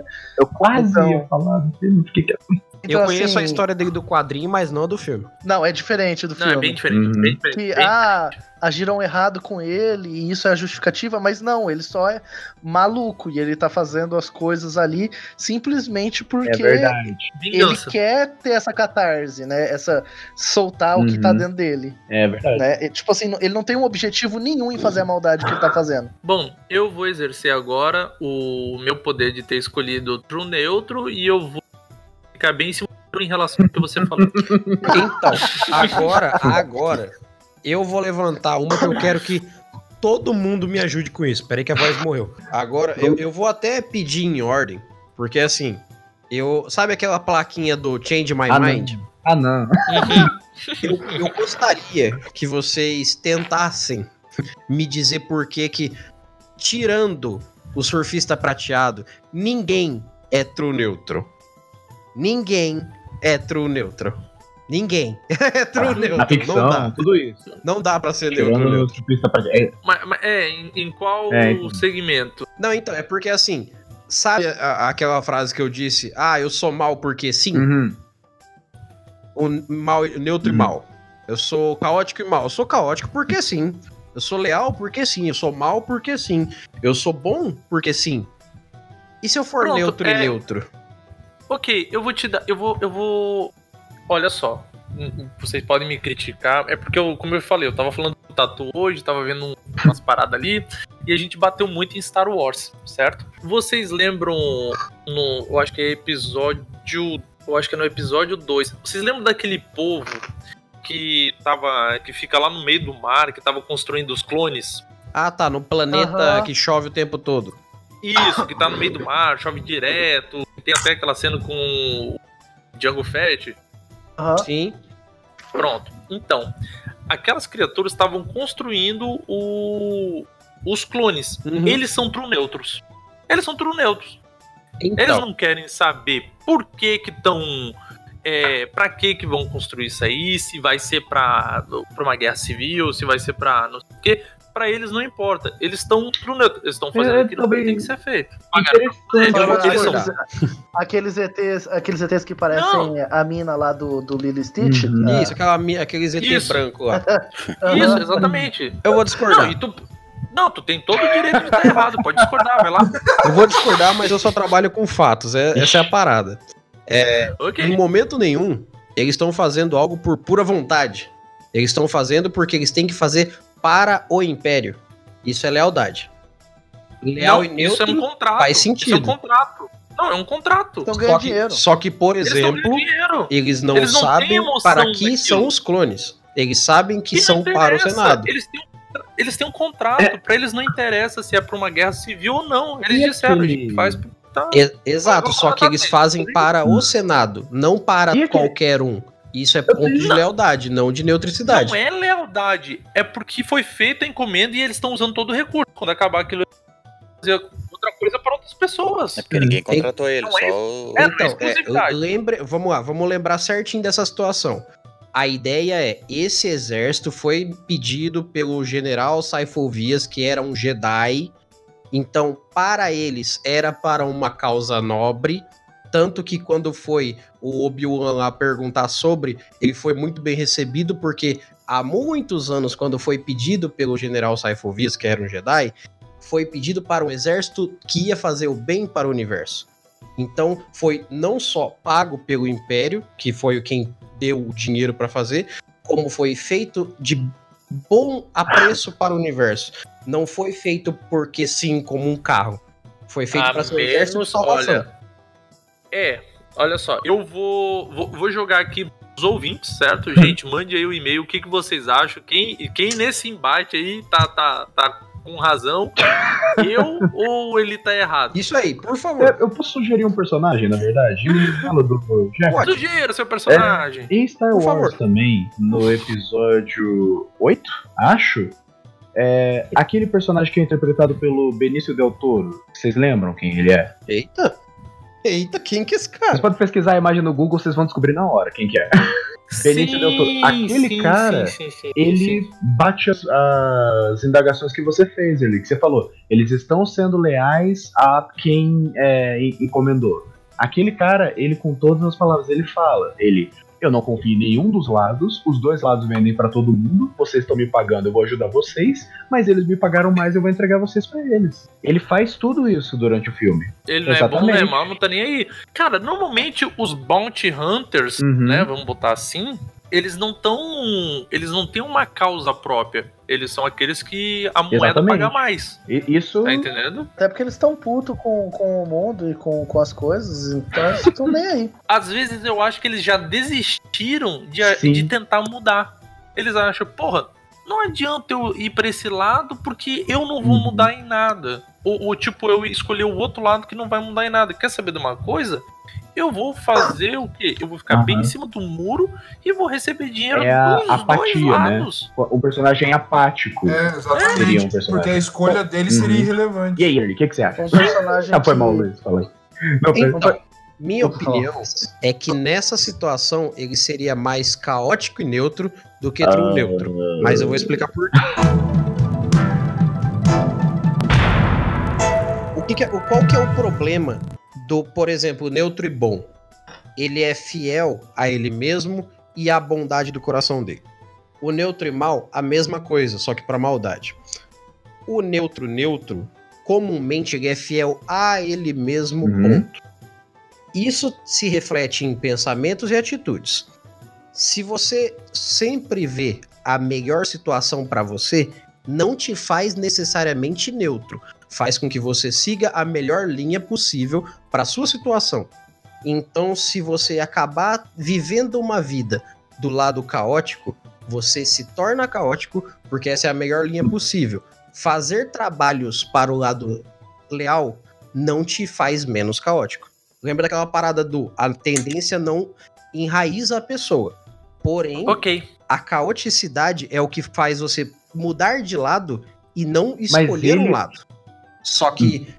ter lado nenhum é realmente não ter um lado. Mudar de lados quer dizer que você está nos dois mas... lados. É bem diferente do que tá em mas lado nenhum. Tá, tá em lado nenhum. Não, beleza. Eu vou, eu vou, acabar, eu vou acabar com a discussão. Vou acabar com a discussão. Cara, ok. Eu vou dizer, e, cara, se tu tiver a despachorra de dizer que isso não é truleto, cara, eu vou ainda na tua cara. Caraca. Já mandar um e-mail pro tá. dele. E, cara, vocês, pistola, full pistola. Estou em pistolito. doutor Manhattan.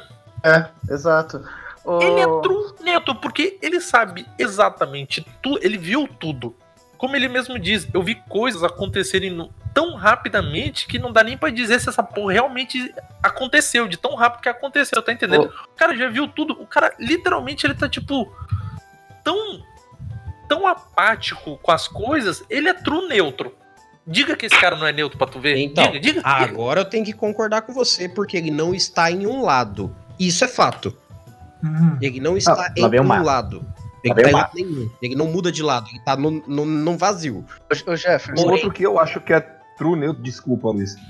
É, um outro que eu acho que é true neutro, cara, é o Barbárvore. Do Senhor dos Anéis. Ele não Mas, tem um lado. Ele fica no. O Barbárvore. No meio termo. Ele não, ele não, ele não cai Isso pra, que eu ia pra, falar. Pra bom, ele não, é bom, velho. Então, quando ele, ele descobre é o que tá acontecendo, eles demoram, mas eles agem. E eles agem pro lado bom. Não, mas eles agem porque está sendo afetado. A área deles, estão desmatando ali, matando é, as árvores. Antes, de, antes de, quando, quando ele fala, não, porque o Saruman está fazendo cagada. Exatamente, ele fica ah, legal, dele. Mas e aí? Entendeu? Ele, ele vive com o mal do lado dele, enquanto não tá mexendo com ele, foda-se. Ah. Beleza, eu tô de boa. A hora que começou a mexer com ele, então ele se tornou bom. Agora, se fosse ao contrário, se, por exemplo, o Aragorn estivesse arrancando árvores, ele iria então, pro ele é outro leal. lado. Então ele é leal? Não, ele não segue uma lei. Ele é no Não, é, do ele jeito que você lado. descreveu, não. na verdade ele seria leal, porque ele é lei, tipo, da floresta ali, sabe? Tipo, você não mexe nas minhas florestas. Isso. Bom, é, olhando por esse lado, eu concordar, é, vendo a lei da floresta, uhum. isso sim, ele é leal à floresta dele. A gente tem ele que separar o que é conduta e o que é atitude, que é o que se, a conduta define se você é caótico, neutro ou leal, hum. a atitude define se você é bom, mal ou neutro. Não é... é Eu, eu não queria discordar de você, Jefferson, mas Mentira. o Barbárvore é a prova de que o Manhattan é neutro e bom. Não foi o Jefferson que falou do Barbárvore? Não, ele... Barbárvore não, não é porque o... ele falou do Manhattan. O, o Luiz eu falou do, do Barbárvore. É tá, okay. O Barbárvore é a prova de que o Manhattan é neutro e bom, porque ele é neutro, porque ele não tá em lado nenhum. É fato. Só que no momento onde achou-se o vilão e só uma pessoa poderia resolver essa treta, seja aparecendo e dando um soco num prédio, a bondade reinou. E Mas ele não pensando... tinha motivo não, pra ser bom. Ele foi. Não, não. Sabe por que que não é bom? Sabe por que que não é bom? Porque se, foi, se ele matou de qualquer forma, aí já não entra que ele é bom. Lembra? A parada do mal e mal ele não é. Entenda, pra ele tanto faz como tanto fez, porque assim, em, em sei lá, cem anos todo mundo vai estar tá morto daquela geração. É, e ele vai continuar existindo. Pra ele, tipo, é irrelevante. Tá, só que irrelevante. O, o ponto de referência tem que ser o todo, não é? Tipo assim, Sim, a gente pega o todo, geral. Cara, o todo pra ele é tão grande, é tão grande que aquilo ali é tão ínfimo que não dá nem pra ele, sei lá, gastar um neurônio pensando na... Ah, vou ter que matar um milhão de pessoas não, pra salvar Exatamente, só que bilhões. Ele assumiu exatamente o papel que o Capitão América assume quando ele prefere morrer do que ver alguém morto. Ele assumiu hum. o manto do vilão, uhum. preferindo que toda a humanidade achasse que ele fosse um monstro, do que é. ele mostrasse Isso a merda que aconteceu. Então ele foi neutro e bom, e não é. neutro puro. Porque Mas ele é que... preferiu ser o vilão pro mundo do que ser o certo e destruir o resto que sobrou.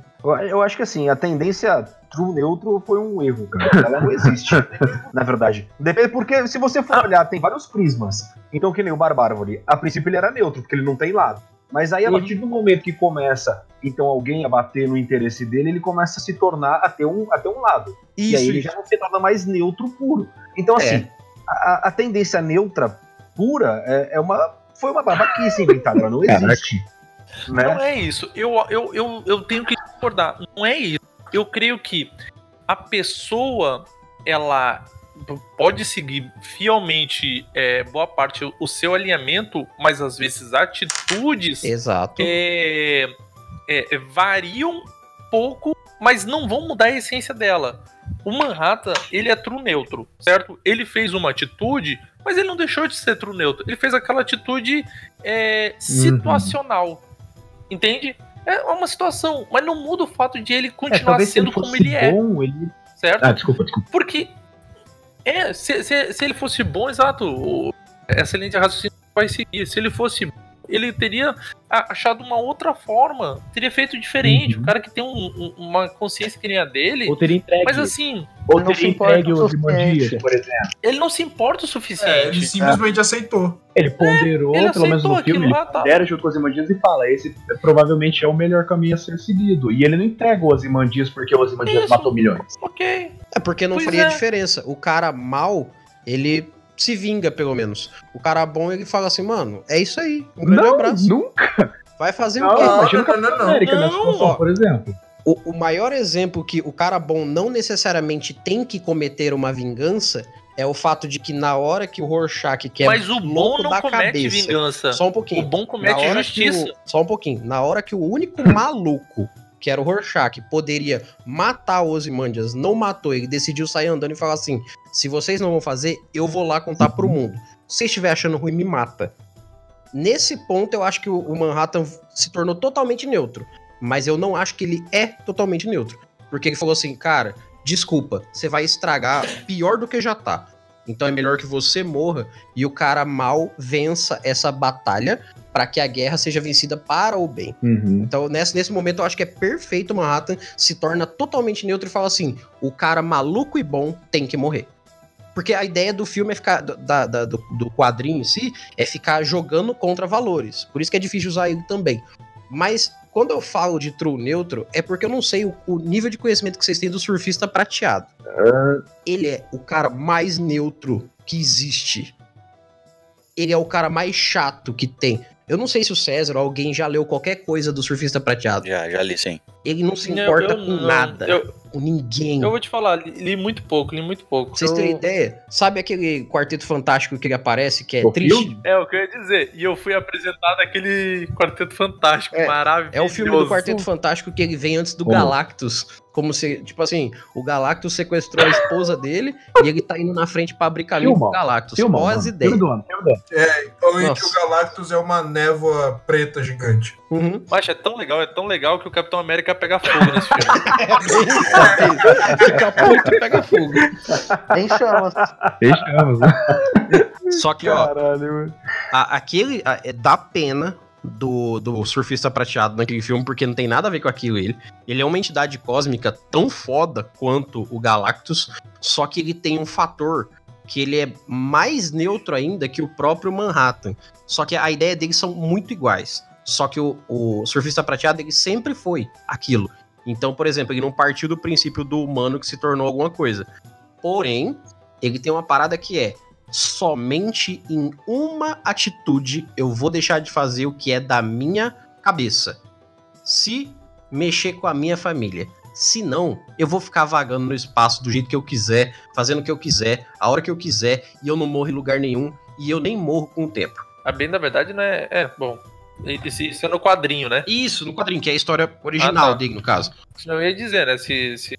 filme ele tem que, tipo, obedecer o Galactus e tal. É, não, no filme ele obedece pra ir não perder a família dele. A prancha dele, ele pode ir pra puta que pariu com a prancha dele e ninguém pega ele, tá ligado? Ele é, ele é um, uma entidade roubada da Marvel, sabe? Que ele, nada faz sentido em relação a ele, porque ele é muito fora da curva. E aí ele pode ser neutro porque ele não precisa ter medo de nada nem de ninguém, a não ser dos caras que criou lá, os, os celestiais uhum. e tal. Só que aí o que, que ele faz? Ele pega a prancha dele e some. Ninguém uhum. nunca pega ele. Então, não... Crossover rápido. doutor Manhattan versus Surfista Prateado. Oh, caralho. Eita porra, eita porra, eita porra. Não sei, não sei. De- deixe nos comentários aqui, mande um e-mail dizendo quem é que vence a, a, a uma Caraca, pancadaria mas... franca. Caralho. Os dois, ó, me... doutor Manhattan e Surfista Prateado, os dois oitenta quilômetros por hora, super motivados. Os dois nu, quem só andam nu, os dois. É, os dois peladão. Cara, eu acho que quem perde é o universo, realmente. Na moral. Eu acho que eles iam chegar um de frente ao outro, não ver propósito naquilo e se fundir. Exato. Caralho, eles iam virar o Manhattan Prateado, tá ligado? Ia ficar um... e eles iam ficar parados e o universo ia rodar em volta deles. Tem a outra versão. Tem a outra versão que é o doutor Surfista, né? Que é muito mais maneiro. Não, eu ia, eu ia falar assim, mano. Pra mim, resumindo, o que, que seria o, o verdadeiro neutro? É, é um laranja indeciso que não sabe o que é da vida e geralmente morre rápido. Justo. Ou, ou ele é. sabe tanto o que, que, que ele quer que ele decidiu hum. nada. Ele decidiu Exato. não fazer gente, nada. Já, já que a gente... Já que a gente... Já que a gente tá falando, então, da Marvel e os Vigias. Não conheço. É isso que eu ia falar, e os Vigias. Os Vigias, justa... Cara, o Vigia é um voyeur é do universo quatro. É aquele cabeçudão. É, o cabeçudão de... careca. Isso, é. Aquele que o Stanley tá conversando. É, inclusive, né? Eu conheço Sempre. muito pouco dos Vigias, mas eles tendem a ser neutros, né? Eles não podem ter... Isso. É, Sempre que for acontecer sim. um grande evento, eles vão estar tá lá pra... observar. Como o se eles fossem historiador, registra as coisas do que Isso, acontece. É. Eles registram a história em tempo real. Então, eles não se metem, eles só veem. Uhum. Eles só. Literal, por isso que vem o nome, vigia, eles só olham. Neutro, true neutro ou não é true neutro? Esse Opa, é. então G G, pô. Esse é. Ganhamos é, do ganhamos do G G. G G, os poderes fizeram a força. G G easy. Veja que é, é. o neutro não deve se meter. Quando se mete, dá bosta. Exato. Luiz, você ia falar alguma coisa? Você ia perguntar um negócio? Então, eu ia perguntar de um personagem, mas eu acho que não é todo mundo que conhece. Que hum. é o Morpheus do Sandman. Ah, que é o Sandman. Ah, não entendi. Sim, cara. Não, eu só conheço então... o Machine. É, o Morpheus eu conheço o Machine. Qual ganha? Olha, o Morpheus do Sandman, você ia falar se ele era true neutro? Cara, ele se vinga da galera que fode ele, né? Tem essa, ah, né? É. Então... Mas assim, mas é uma atitude isolada, Sim. sabe? Porque dos perpétuos, na minha opinião... É, mister Sandman. É... Porque dos perpétuos, do, dos irmãos, pra mim, os únicos que não são true neutral... É, uhum. A morte, a delírio e o destruição. Não, a destruição tá com foda-se, né? E vai. Porque... Você lembra? É, é porque o destruição ele tá tipo assim: ah, Daí... cansei dessa merda. Vou destruir eu coisa vou... pra lá. Vou... vou... Não, não, eu vou andar por aí e virar artista, ele tá ligado? ah, e a, de, a delírio ela é maluca, então ela é realmente uhum. caótica. E a ah, morte uh... ela é boa. Ah, não, assim. o, o destino ele é lawful, né? Totalmente. Ele é leal. É. Eu não sei, eu, eu não sei, porque assim, ele sabe tudo o que vai acontecer. É que esse é o problema deles. Eles sabem tudo o que vai acontecer, eles não estão nem aí pra existência dos outros seres, porque a existência deles excede de todo mundo, tá, né? Eles não estão necessariamente nem aí. Sendo bem, ele cria feitiçações com... Tanto que ele vai tirar aquela menina do inferno lá. Aquela que ele condena. Não, mas aí, aí, é um, aí é um momento que ele tava com peso na consciência. É, então, mas tipo, ele gerando uma pessoa que tem peso na consciência seria neutro? Ó, uma coisa que vocês têm que colocar em, em pauta aqui é que vocês estão falando de entidades, não de personagens mais. Quando a gente começa não, não, a elevar não, o, o nível o da Sandman, parada... Ele é, ele é uma... Ele... Ah, mas o, o surfista também é uma é entidade, verdade. porra. Então, só que as, inti... as coisas da Marvel são tudo nerfadas, vocês param pra pensar. O Sandman, cara, as coisas deles é divina demais, divina, é, divina eles mesmo. São, eles são acima dos deuses mesmo, né? Eles... É, eles são como se fossem é, as, as essências eles das coisas que eles representam. É que tá. da Pelos deuses! Eles são... Eles são as, as essências das coisas, só que personaliza, personalizadas. É, eles têm personalidade, né? inclusive. Eles têm uma personalidade. Uhum. E eles é, não estão nem aí. Falando em Sandman, eu acho que ele botou a areia no meu... Meu Deus. Então agora pra gente fechar aqui, senão a gente vai ficar até depois de amanhã falando aqui, porque hoje tem gente demais aqui. Eu apostaria que hoje, ó, só avisando, porque hoje já é amanhã de quando eu comecei a gravar. Dois dias gravando direto. É, é, é, é. A, a gente agora é a hora que a gente canta todo mundo mister Sandman, como sugerido pelo Jefferson.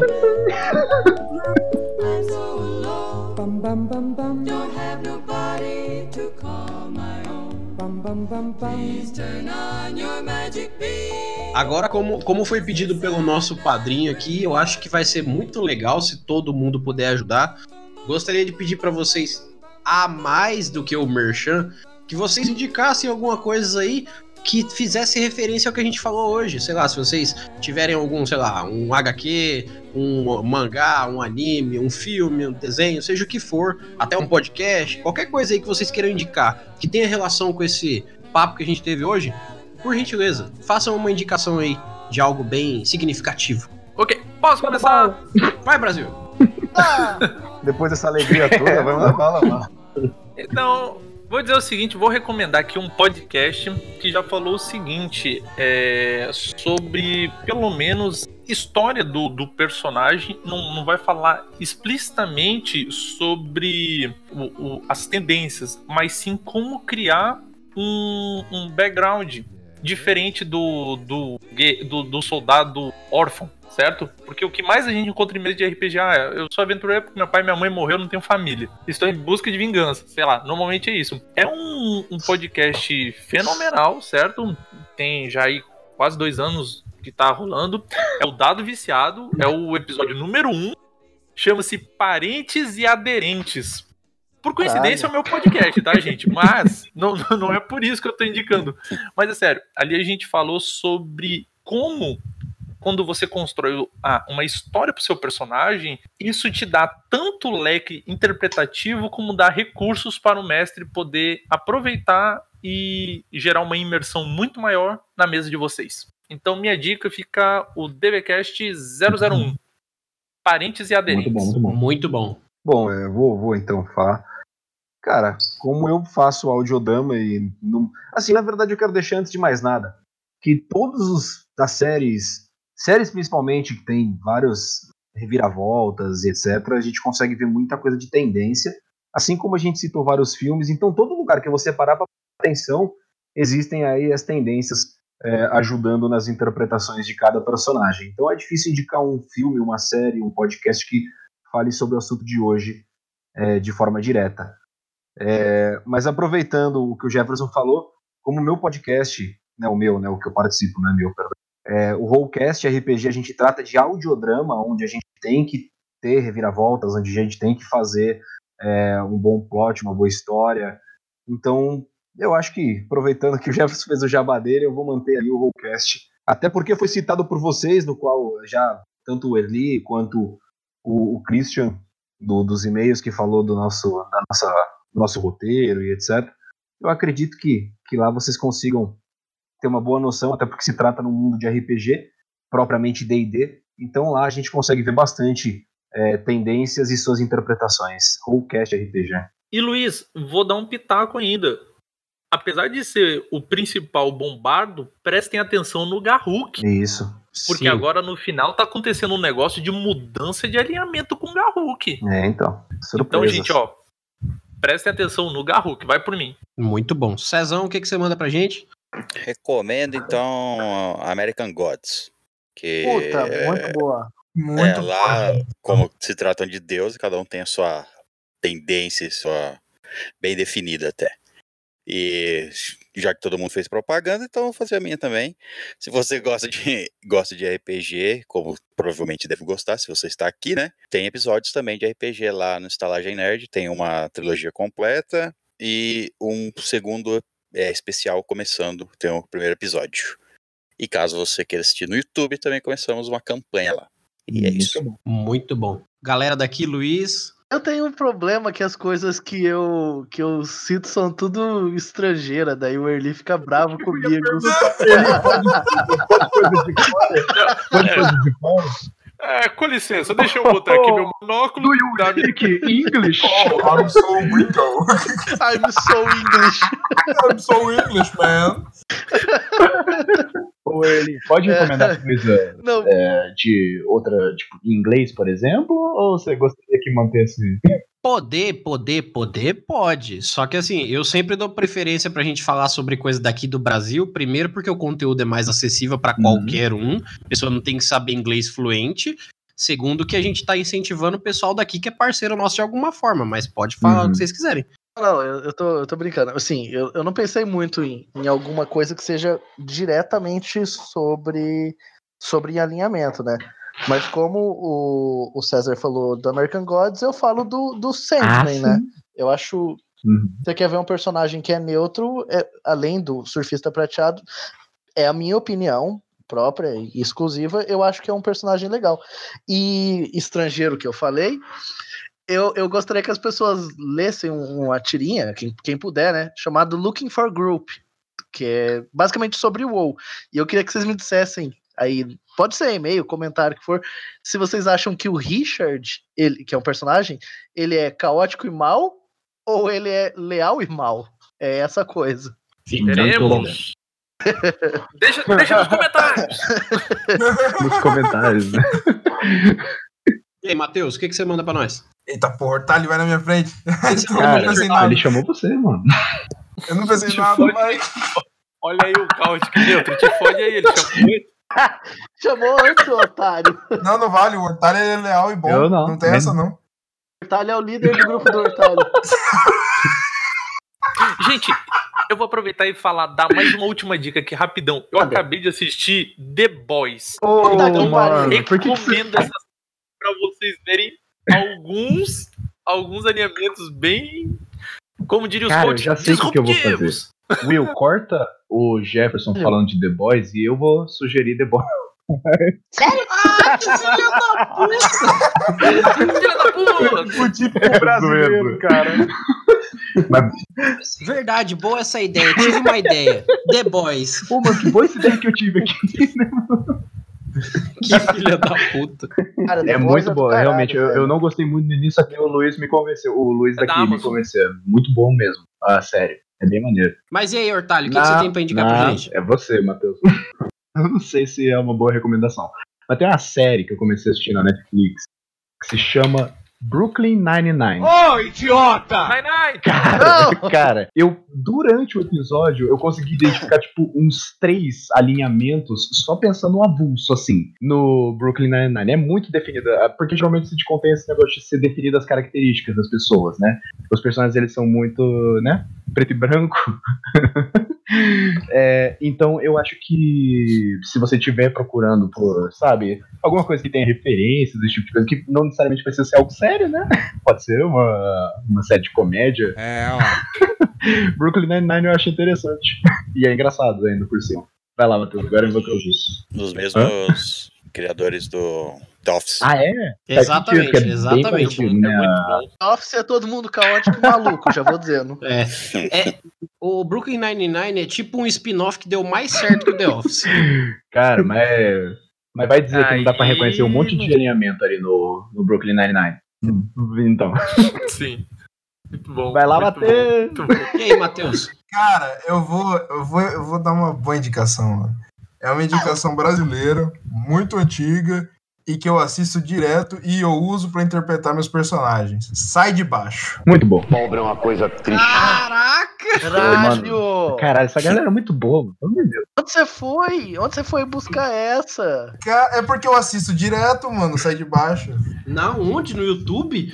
No, tem no Viva, tá, de vez em quando na Globo, tem no YouTube. Caraca, você assiste o canal Viva. Atenção, homens, vamos deixar esse para lá. Esse já está perdido.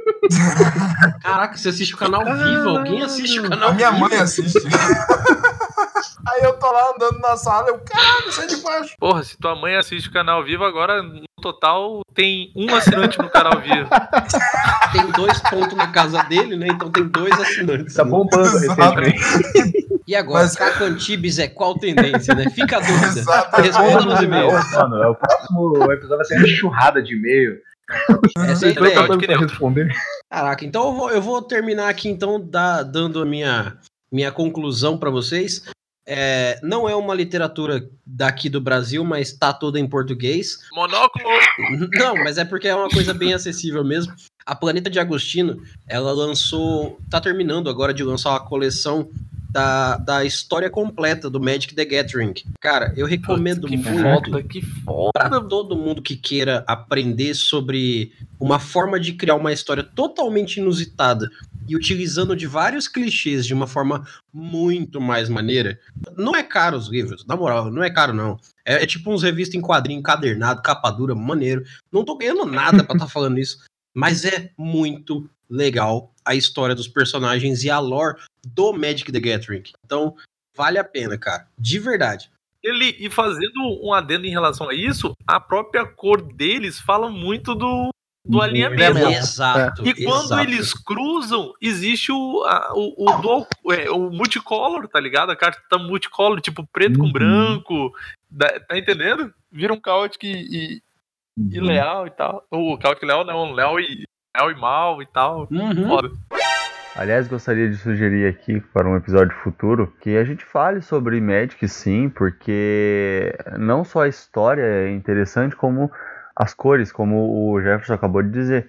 Então, bem, para o pessoal que gosta de Magic e para o nosso público que curte esse assunto, provavelmente nós traremos, sim, algo relacionado a isso. Eu vou deixar aqui minha... minha... indignação já adiantada. Quem não gosta da Liliana é vilão. É verdade. Tá certo indignação. Tá certo indignação. Tá certo indignação. Isso aí.